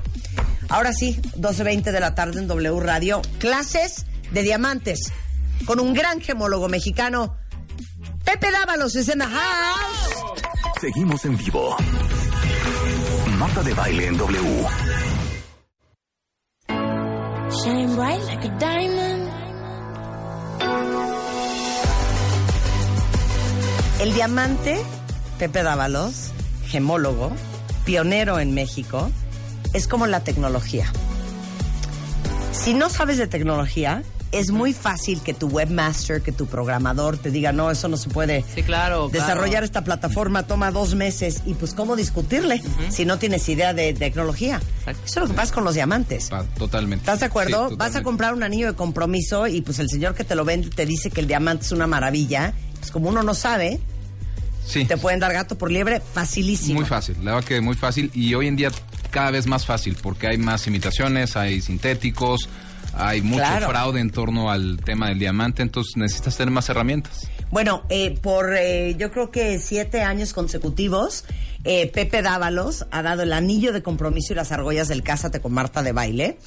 eh, ha sido nuestro gemólogo de cabecera y es un hombre al servicio de la comunidad que lanzó una página que se llama Mianillo.com. mianillo.com Maravillosa. para que sepan que ahí pueden comprar el diamante del tamaño que quieran, el anillo de compromiso de la forma que se imaginen, eh, diseñado por ustedes con la tranquilidad de que están comprando lo que les están vendiendo. Exactamente, ahí es una asesoría en tiempo real y es como si estuvieras enfrente a un gemólogo que te está explicando por qué un diamante vale más que otro, cuáles características hay que tomar en cuenta. Entonces, esa es la idea justamente, que aunque no puedas ir a una joyería o no puedas hacer una entrevista personal, la hagas online y salgas de todas las dudas que, que- que puedas tener. Claro. Entonces, en mianillo.com puedes diseñar Puedes el diseñar. anillo para tu pareja. Totalmente. Exactamente, puedes coger el, el tipo de oro, puedes coger oro rosa, oro, eh, tenemos hasta oro negro, por poner un ejemplo, puedes coger el corte que tú quieras, el tamaño, la calidad, este, si lo quieres grabar, hay gente que nos pide que le grabemos el diamante y le grabamos el diamante con las iniciales o con la- alguna frase o el nombre de, de la prometida, entonces realmente es un, es un servicio muy interesante, muy personalizado. Para hacerlo online. Mianillo.com, cuentavientes. Así es. Y luego ya puedes ir a verlo. Y puedes ir a verlo, exactamente. Mucha gente nos contacta de manera inicial a través de la plataforma y después ya va a una, una visita personal donde termina de definir lo, lo, lo que quería. Bueno, vamos a empezar con la primera pregunta. Sí, Después de este segmento, ustedes van a ser expertos en diamantes. ¿Están listos? es la idea. ¿Por qué el diamante es el más caro del mundo? Ok, es la combinación de varias cosas. La gema, es gema, exactamente. El diamante es la gema más importante que hay y es la más importante por va- varias razones. La primera es el elemento más duro conocido por el hombre. Entonces, es la gema más dura. ¿A qué me refiero con esto? Es la que puedes tallar de una manera más perfecta, la que aguanta las temperaturas, la que aguanta las rayaduras. Tú puedes agarrar un, un picayelo si quieres rayar un diamante, no lo vas a poder rayar. No lo puedo creer. Y entonces estas características hacen que sea la gema más deseada. Y luego hay un segundo punto que es un poco, un poco chistoso, porque dirías, bueno, este eh, tiene que ser muy especial. Sí tiene que ser muy especial, pero también se tiene que encontrar en todo el mundo. Hay gemas a lo mejor que son, que hay este, eh, hay vetas tan pequeñas que pues se acaban en dos, tres meses, en dos, tres años y ya no las vuelves a ver y, y que pudieran ser a lo mejor más raras que un diamante, pero el diamante sigue existiendo y lo pu- puedes comprar en cualquier parte del mundo. Entonces, aunque es raro, sí tiene que ser suficientemente vasto para que lo encuentres en todo el mundo. Entonces, esa parte como que se puede contradecir un poquito con el tema de la rareza, pero no deja de ser raro. Es duro, es raro y es bonito. ¿A qué me refiero con que es bonito? Brilla. Nosotros cuando compramos un diamante buscamos que brille y es una de las características más importantes que buscamos a la hora de, de escoger uno. No puedo creer que el diamante es un pedazo de carbón. Exactamente. El diamante como, como mineral es, es carbón puro cristalizado y eh, esta cristalización que se da cuando se forma la, la corteza terrestre, cuando se formaron los continentes, este, se crean temperaturas y presiones muy fuertes y esto hace que el carbono se cristalice y se creen los diamantes. Esa es la manera en la que, en la que se crean. Cuando nosotros compramos un diamante estamos hablando de que estamos comprando un, un mineral que tiene mínimo un billón de años de existencia. ¿Qué? O sea, para que te des una idea de, de, de- de lo que te refieres, ¿no? No, no se creó ayer o no se, no se constituyó ayer. O sea, todas las que traen un, un, un brillante en el dedo, ¿ese brillante qué edad tiene? mínimo un billón de, de años. Puede ser entre uno, entre un billón y tres billones de años. no o sea, lo puedo es- creer, es eso no, no nos anti- habías dicho. Creo que nunca había salido Nunca el, había el salido punto. eso. Nunca había salido el punto, exactamente. Entonces, un diamante se constituyó hace muchísimos años. Y las características que se dieron en, en- en la Tierra va a ser muy difícil que se vuelvan a dar. O sea, tendría que haber un cambio climático y Ah, un... o sea, no se vuelven a formar nuevos diamantes. se- no. Ya son los que son. Los que son, es un recurso natural no renovable. Entonces, lo que se sigue extrayendo, eh, bueno, se, o sea, se Es sigue reserva, minando, claro. exactamente, pero eventualmente dejará de haber en las minas, ¿no? No puedo creer, te amo, quiero ser tu amiga. Bueno, ya es mi amigo. ¿Dónde hay diamantes? ¿Dónde hay diamantes? Los diamantes los encontramos en, podríamos decir que en casi todo el mundo, aunque hay lugares que son más importantes. África y principalmente Sudáfrica es uno de los de las regiones en, en el planeta donde se encuentran más diamantes. Tenemos Australia, tenemos Rusia, tenemos Canadá como los principales países o lugares donde podemos encontrar diamantes. Ahí es donde se minan. Ahí es quiere decir que ahí se extraen los diamantes y el 80% de estos diamantes se llevan a cuatro lugares en el mundo. Que es donde se tallan, que es tallarle, es darle la forma. Porque, bueno, puede ser un diamante redondo, cuadrado, rectangular, Sí, sí, etcétera. ¿Dónde son donde se tallan estos cuatro? Hay eh, cuatro lugares, punto. Principales, el Sí, sí, sí. 85%, Sí. el 80 y 85%. Sí. Son las cuatro famosas bolsas de diamantes. Una la tenemos en la más antigua y como que la más tradicional en, en Amberes, en Bélgica. Entonces es como muy este muy típico del negocio de los diamantes hablar de Amberes, aunque hoy en día no necesariamente es la más grande o la más importante. Tenemos este eh, Tel Aviv en Israel, Ah, eso no me la sabía. Sí, donde, donde este, tienen una bolsa de diamantes, una zona muy bonita y muy importante para la industria. Tenemos este Nueva York en Estados Unidos y tenemos Mu- Mumbai en India. Esos son los cuatro lugares donde se tallan el 85%. Mumbai. Amberes, Tel Aviv y Nueva York. Esos son el 85% de los diamantes se tallan en esos lugares. Se tallan en esos lugares, se distribuyen a muy pocas empresas y de ahí se empieza una distribución ya a nivel mundial. Para, buscan mantener y buscan controlar un poquito lo que es la, la, este, la comercialización de los diamantes, entonces de ahí se, se permean a 100 empresas y de esas 100 empresas empiezan a, a llegar a todo el mundo. Qué cosa más increíble. Regresando con eh, José Dávalos, eh, las cuatro Cs para que todo el mundo aprenda cuáles son las Cs de los diamantes, el corte, el quilataje, el color este, y la pureza y muchas otras curiosidades de los diamantes regresando en W Radio. No se vaya. W Radio 96.9 FM 900 AM Marta de baile al aire. Hipoteca Plus de Santander, 8.59%. La tasa fija más baja presentó. Escuchas a Marta de baile por W Radio 96.9 FM y 900 AM. Shine bright like a diamond. 12.35 de la tarde en W Radio. Si son de nuevo ingreso, estamos en clases de diamantes.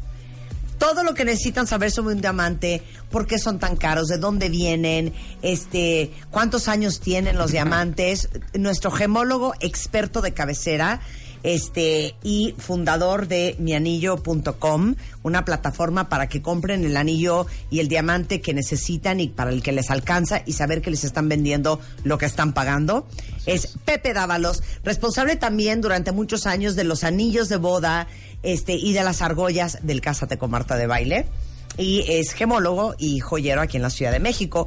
Y nos está explicando todo sobre los diamantes. Entonces vamos a pasar a las cuatro Cs. A las cuatro Cs. Listo, maestro. Adelante. Perfecto. Ok, pongan atención, cuentavientes. Para comprar un diamante tienes que saber que son las cuatro Cs y ese es como tu ABC para comprar, para escoger un, un diamante y les voy a explicar de la manera más simple cómo entenderlas. Porque puede, puede ser lo más este, específico o lo más simple que queramos. ¿no? Las cuatro Cs por su nombre en inglés se refieren a las cuatro características que hay que considerar en un diamante. ¿Cuáles son? Carat, Color, Clarity y Cut. Estas cuatro características son las que van a determinar el precio de un diamante. Entonces, nosotros cuando vamos a comprar uno tenemos que ver cómo combinar estas cuatro características para encontrar el mejor costo-beneficio. Yo cuando sugiero, cuando doy tips de cómo comprar un diamante, siempre hablo de costo-beneficio. No necesitas comprar el mejor en color, el mejor en pureza, el mejor en todo para comprar un buen diamante. Hay que buscar cómo equilibrarlo para que tengas algo que haga sentido. ¿Ok? Vamos a ir hablando de cada una de las cuatro Cs. La primera C es la más importante de todas, que es carat. Todos hemos escuchado, eh, escuchado la palabra quilate. Y la hemos escuchado cuando hablamos de diamantes, pero también lo hemos escuchado cuando hablamos de oro. Aquí vamos a empezar por dividir estas dos este, palabras. Quilate con Q es una medida de peso. Quilate con K es una medida de pureza que aplica para el oro. Ah. Exclusivamente para el oro. Entonces, no hay que, no hay confundirnos. Cuando estamos hablando ahorita de diamantes, estamos hablando de quilate con Q, que también se le puede decir karate, porque en inglés es karate, entonces la traducción también puede ser karate. Y estamos hablando de una medida de peso. ¿Cuánto pesa un diamante? Un quilate es una medida métrico decimal que equivale a la quinta parte de un gramo. O sea, 200 miligramos es un quilate. 200 miligramos. Miligramos es un quilate. El Entonces, si traes un diamante de 4 quilates, que es un trancazo de diamante, Traes son 600 miligramos. o- 800 miligramos. 800 miligramos. Exactamente. O sea, un diamante de 5 quilates es un gramo. Eh, un- el diamante... Y uno llega a pedir, ¿me da 100 gramos de gummy bears? O sea, imagínate, un gramo. Exactamente. El diamante es el elemento en el mundo en donde menor volumen puedes alcanzar mayor precio. Claro. Entonces, y de manera más este, comercial, un quilate lo dividimos en 100 puntos. Entonces, cuando estamos hablando de comprar diamantes que pesan menos de un quilate, hablas de puntos y vas desde 1 hasta 99.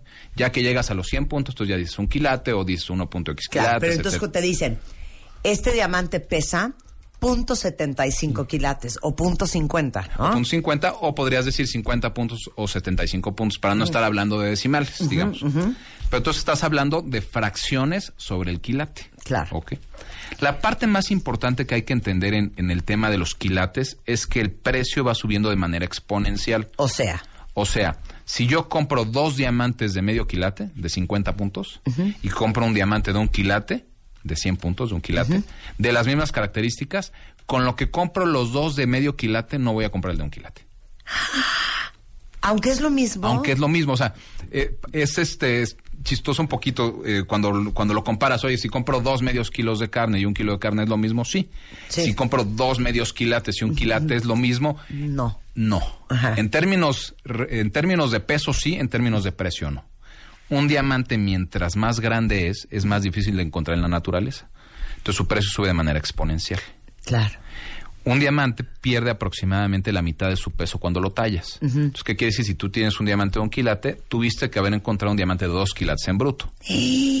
Porque pierdes alrededor del 50% más o menos. Entonces, este es lo primero que tienes que entender. Ahora, espérate, esto está buenísimo, porque si te regalan un anillo, fíjense bien, que es un quilate al centro, eh, una sola piedra, un solo diamante, le costó mucho más a que si te regaló un anillo que Sí. estaba compuesto, por ejemplo, que fuera un corazón, y ese corazón está compuesto de puros diamantitos de punto cinco quilates cada uno. Exactamente. Exactamente. Sí, oye, una churumbela tenía 25 diamantes que pesan un quilate, pues sí. Eso costó muchísimo menos que un diamante de un, de un quilate Exacto, único. Exactamente. exacto. Entonces la parte que tienes que entender, ¿dónde se van dando estos incrementos de precio? Se van dando, tienes un diamante de 40 puntos, llegas a los 50 puntos, viene un incremento exponencial, llegas a los 70, viene otro incremento, a los 90 puntos otro incremento, al quilate viene otro incremento, del quilate se va al 1.50, a los 2 quilates y así sucesivamente. Entonces cada vez que vas llegando a estos como pisos, le llaman pesos críticos, viene un incremento ¿Y son incrementos de cuánto? O sea, son incrementos que pueden ir de 50 a 60%. O sea, yo te puedo dar un ejemplo que podrías comprar dos diamantes de medio quilate por los dos por cuatro mil dólares y un diamante de un quilate a lo mejor por 10 mil. Ok, ya. Entonces- Oye, entonces, paréntesis. Eh, Beyoncé, eh, Kim Kardashian, todas estas que traen unos tihuilotes de 7, 8, 9, 10, 12 quilates, que valen 5, 6, 7, 8 millones de dólares, es porque de entrada ese diamante en bruto era un diamante de 18, 20 quilates. Exactamente, así que es. quedó en 8 o en 10 después de ser tallado. Exactamente, ¿No? exactamente. ¿Y cómo deciden cómo tallarlo? Hoy en día es- esto ya es mucho más moderno. Antes era mucho cálculo y este, y inclusive hasta el feeling del tallador. Sí, sí. Pero hoy en día tú pones el diamante en bruto en una máquina, la máquina te hace una serie de cálculos y te dice, mira, si este diamante lo tallas redondo, te va a pesar un quilate. Si lo tallas cuadrado, te va a pesar 1.20. Si lo tallaras en gota, te va a pesar 1.25. Y entonces tú ya decides de qué forma tallarlo, buscando que cueste lo más Claro. posible. Es que ya me urgirá el corte. Porque hay cortes que se desperdicia más diamante que otros. Exactamente. Ya, vas, cortes. Perfecto. Entonces, nos, nos este, primera C es el, el- el tamaño, nos vamos a la segunda C, que es el corte. El corte se refiere a la calidad como está tallado el diamante. No se refiere a la forma, Ah, sino se refiere a la calidad. ¿Qué me refiero a la calidad? Me refiero a que esté tallado con buena simetría, con buenas proporciones. De esta manera la luz entra, se refleja internamente y luego se refracta. ¿Qué quiere decir? Que brilla. Claro. Para decirlo de una ma- manera así como muy coloquial, si un diamante está bien tallado va a brillar, si no está bien tallado no va a brillar. Fíjense en diamantes que puedan tener de su abuela, bisabuela, que son piezas un poquito antiguas, donde el corte era un corte antiguo, no es el corte moderno que se usa hoy en día. Fíjense en esos diamantes y van a ver que son diamantes que no brillan mucho. Se ven como opacos, se ven Sí, sí, sí, apagadones. sí. Y es porque en ese entonces no había este un cálculo Una para técnica. eh, una técnica exactamente para poderlo tallar y que el diamante brillara. Claro. ¿Qué se hace hoy en día con esos diamantes? Con la mayoría se busca tallarlos y darles un corte moderno para que brillen y, y ya tengan un corte actual. Perdón, es que, es que no quiero que nos acabe el tiempo, no quiero que se vaya nunca, Pepe. A ver, ¿cómo te vuelves tallador de diamantes? Porque no puedes poner un diamante que costó uno y el otro, sacarlo de una mina en África y te lo dan y, y- y te paseas en él. Exactamente. O sea, y lo arruinas. Exactamente. La verdad, hoy en día los centros de tallo son muy especializados y diamantes grandes ya se tallan en empresas e inclusive en países especializados. ¿A qué me refiero con esto? Normalmente los diamantes más grandes, los que hablabas tú ahorita, el que le dieron a Kardashian o el que le dieron a J-Lo, Sí, el que-. Este tipo de diamantes normalmente se tallan en, en- en Nueva York. En Nueva York están a lo mejor los tres o cuatro talladores más importantes del mundo. Entonces un, un diamante de 10 quilates lo van a tallar ellos. Claro. Oye, diamantes pequeños los van a tallar en, en India normalmente. Sí, ¿Por qué? Porque sí. la mano de obra es un poquito más Claro, barata, lo vayan claro. a tallar en India. Entonces se van especializando un poquito en dónde tall- tallar los diamantes para que no pase esto. Claro. Pero a final de cuentas, el tallado se hace a mano. Entonces, sí puede haber errores. Claro. Y normalmente, ¿qué pasa? Si tú de repente encuentras un diamante de punto 98 o punto 99, lo más seguro es que sea un error del tallador. Era un diamante que, que querían que pesara un quilate y se fue un poquito de más a la hora de tallarlo y pesó menos de un quilate y se perdió una cantidad importante de dinero. O sea, imagínate que lleguen y te digan, eres una estúpida, hija. Lo tallaste mal y perdimos 18 mil dólares, hija. Cállate. Esta madre pesa punto 60, carajo. ¿No? Entonces, eso, eso puede pasar. La- y la verdad, entonces, claro. es, es el riesgo que existe y la parte romántica todavía un poquito del tallo de los diamantes. Claro. Entonces el corte Eh, tiene que ver más con la facetación. Exactamente, y que sea simétrico y bien proporcionado para que la luz entre y salga. Ok, ¿y las formas qué? Las formas no entran dentro de las cuatro Cs. Ah, ok. Esa es, es, digamos que es un- Personal. exactamente, es un, es un este apartado extra donde hablas de la forma del diamante. Ahora, pero sí es cierto que hay formas en donde se aprovecha más el diamante en bruto y formas que hay más desperdicio. Exactamente. A ver, dame ejemplos. Te voy a dar ejemplos. Normalmente la regla te dice, tú talla el diamante para retener lo más posible. ¿Ok? ¿Qué quiere decir? Oye, si puedo tallar un diamante en forma de gota y que el diamante me pese un quilate y medio, lo voy a tallar en forma de gota, porque si lo tallara redondo, a lo mejor me pesaría un quilate. Sí. Entonces sí prefieres que sea uno de un quilate Sí. y medio uno de un quilate Tratar de aprovechar lo más posible. Pero ¿qué pasa? En ese momento tú ves si a lo mejor lo tallas redondo y bajas el tamaño, pero mejoras la calidad, entonces a lo mejor decides tallarlo más pequeño y Claro. entonces sí desperdicias más, pero obtuviste más dinero, digamos. Claro. Entonces son cálculos que se hacen buscando no, fa- no fallar en ningún aspecto. Algo interesante que aprendimos contigo es que cuando tú dices, ay, me regaló un brillante divino y enseñas un anillo cuadrado, eso no es, Eso un, no es un brillante. brillante. Que, que es justamente, es, es muy común ese error. Ah, decimos nosotros diamante y brillante como si fueran sinónimos. El diamante, digamos que son todos los diamantes, estén tallados, no estén tallados, con la forma que sean. O sea, estamos hablando Sí. de la materia prima. Sí. Y el brillante es el corte redondo brillante, que en inglés se llama round brilliant cut, que es el corte redondo que todos ubicamos como Claro, el más eso es popular. un brillante. Ese es un brillante.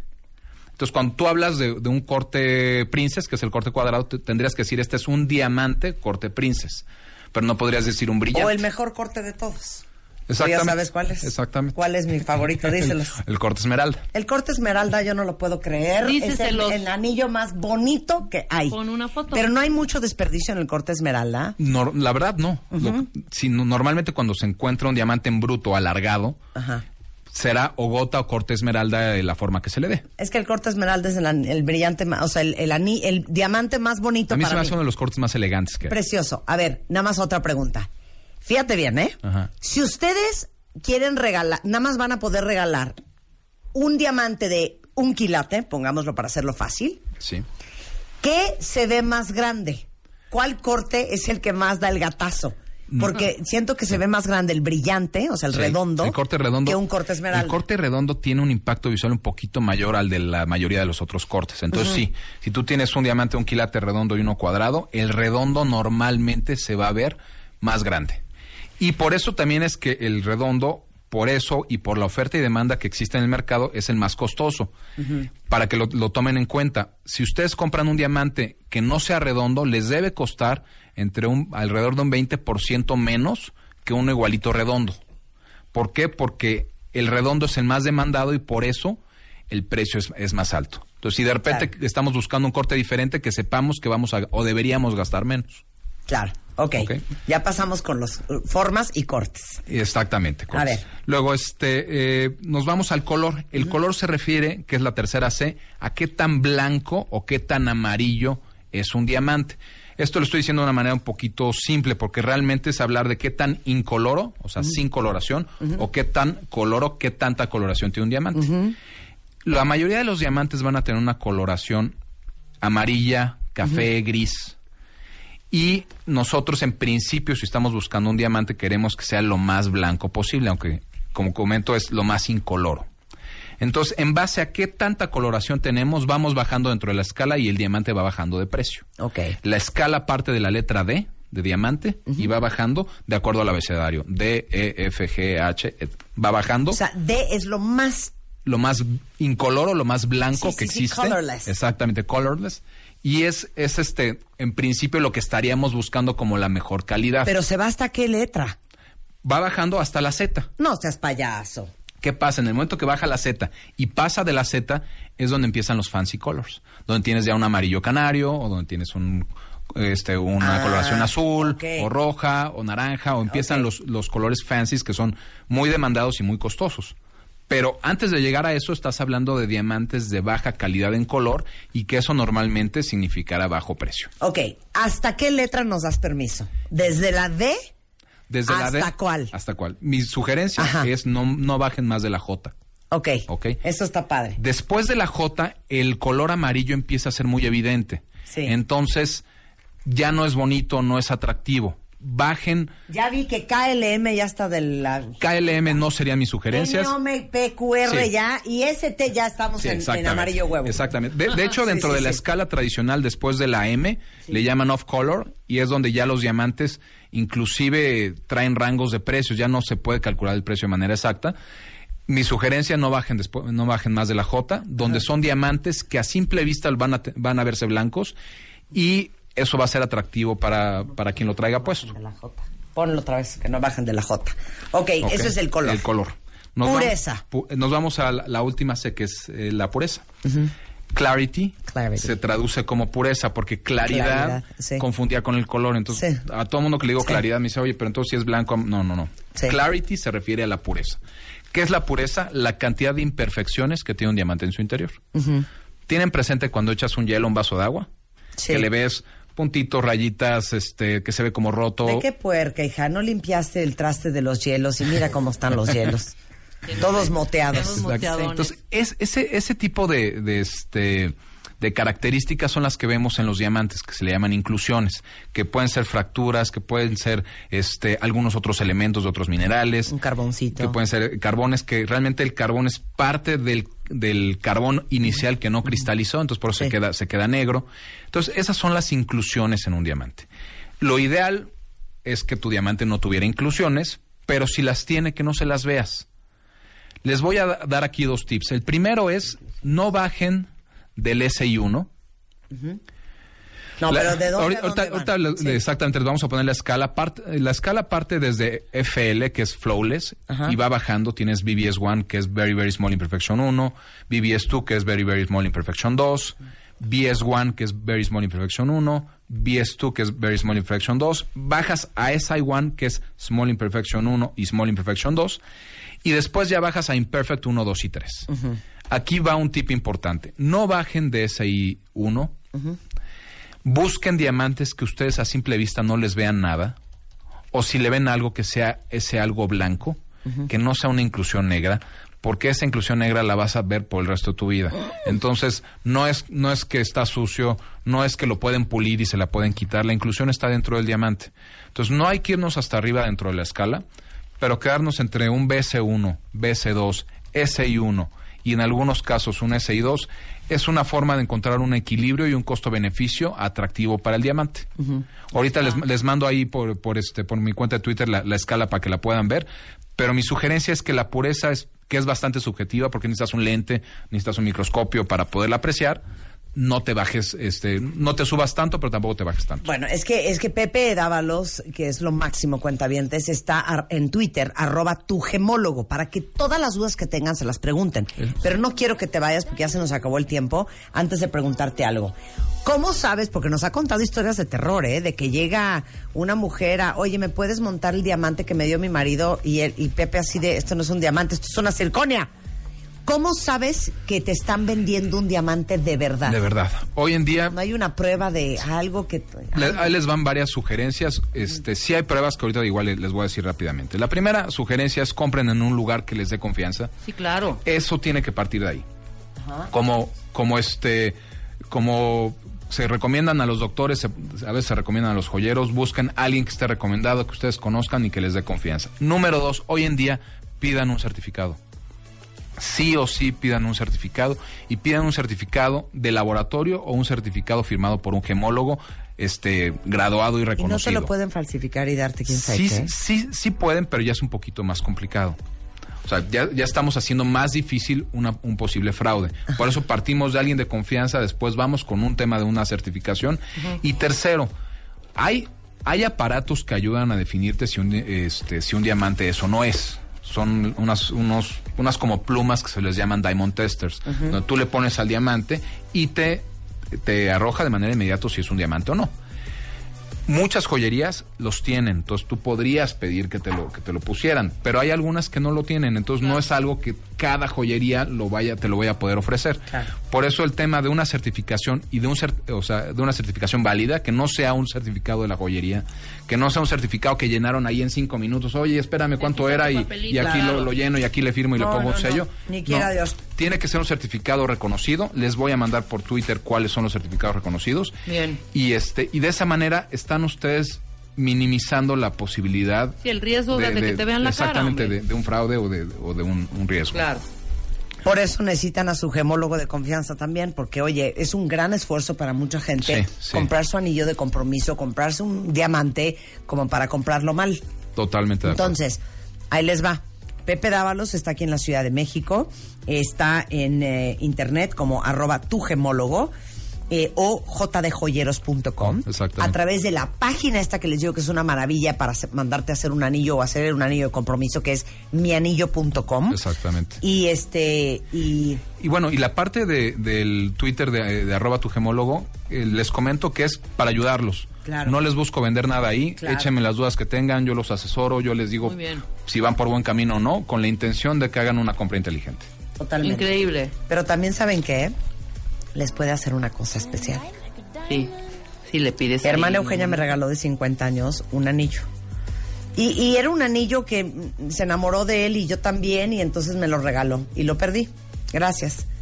Entonces, chillando, busqué a Pepe Dávalos y le dije, güey, perdí el anillo que me regaló. Eugenia. Y entonces le mandé una foto y me hizo el anillo idéntico. Está increíble. Luego les enseño cuál es el anillo. Ahí le voy a llevar bien bonito. Quedó bien bonito. Gracias, Pepe. Con Muy todo bien, Un placer tenerte acá. La verdad, un gusto estar como siempre por aquí. Nos vamos, estamos de regreso mañana en punto de las 10. Adiós.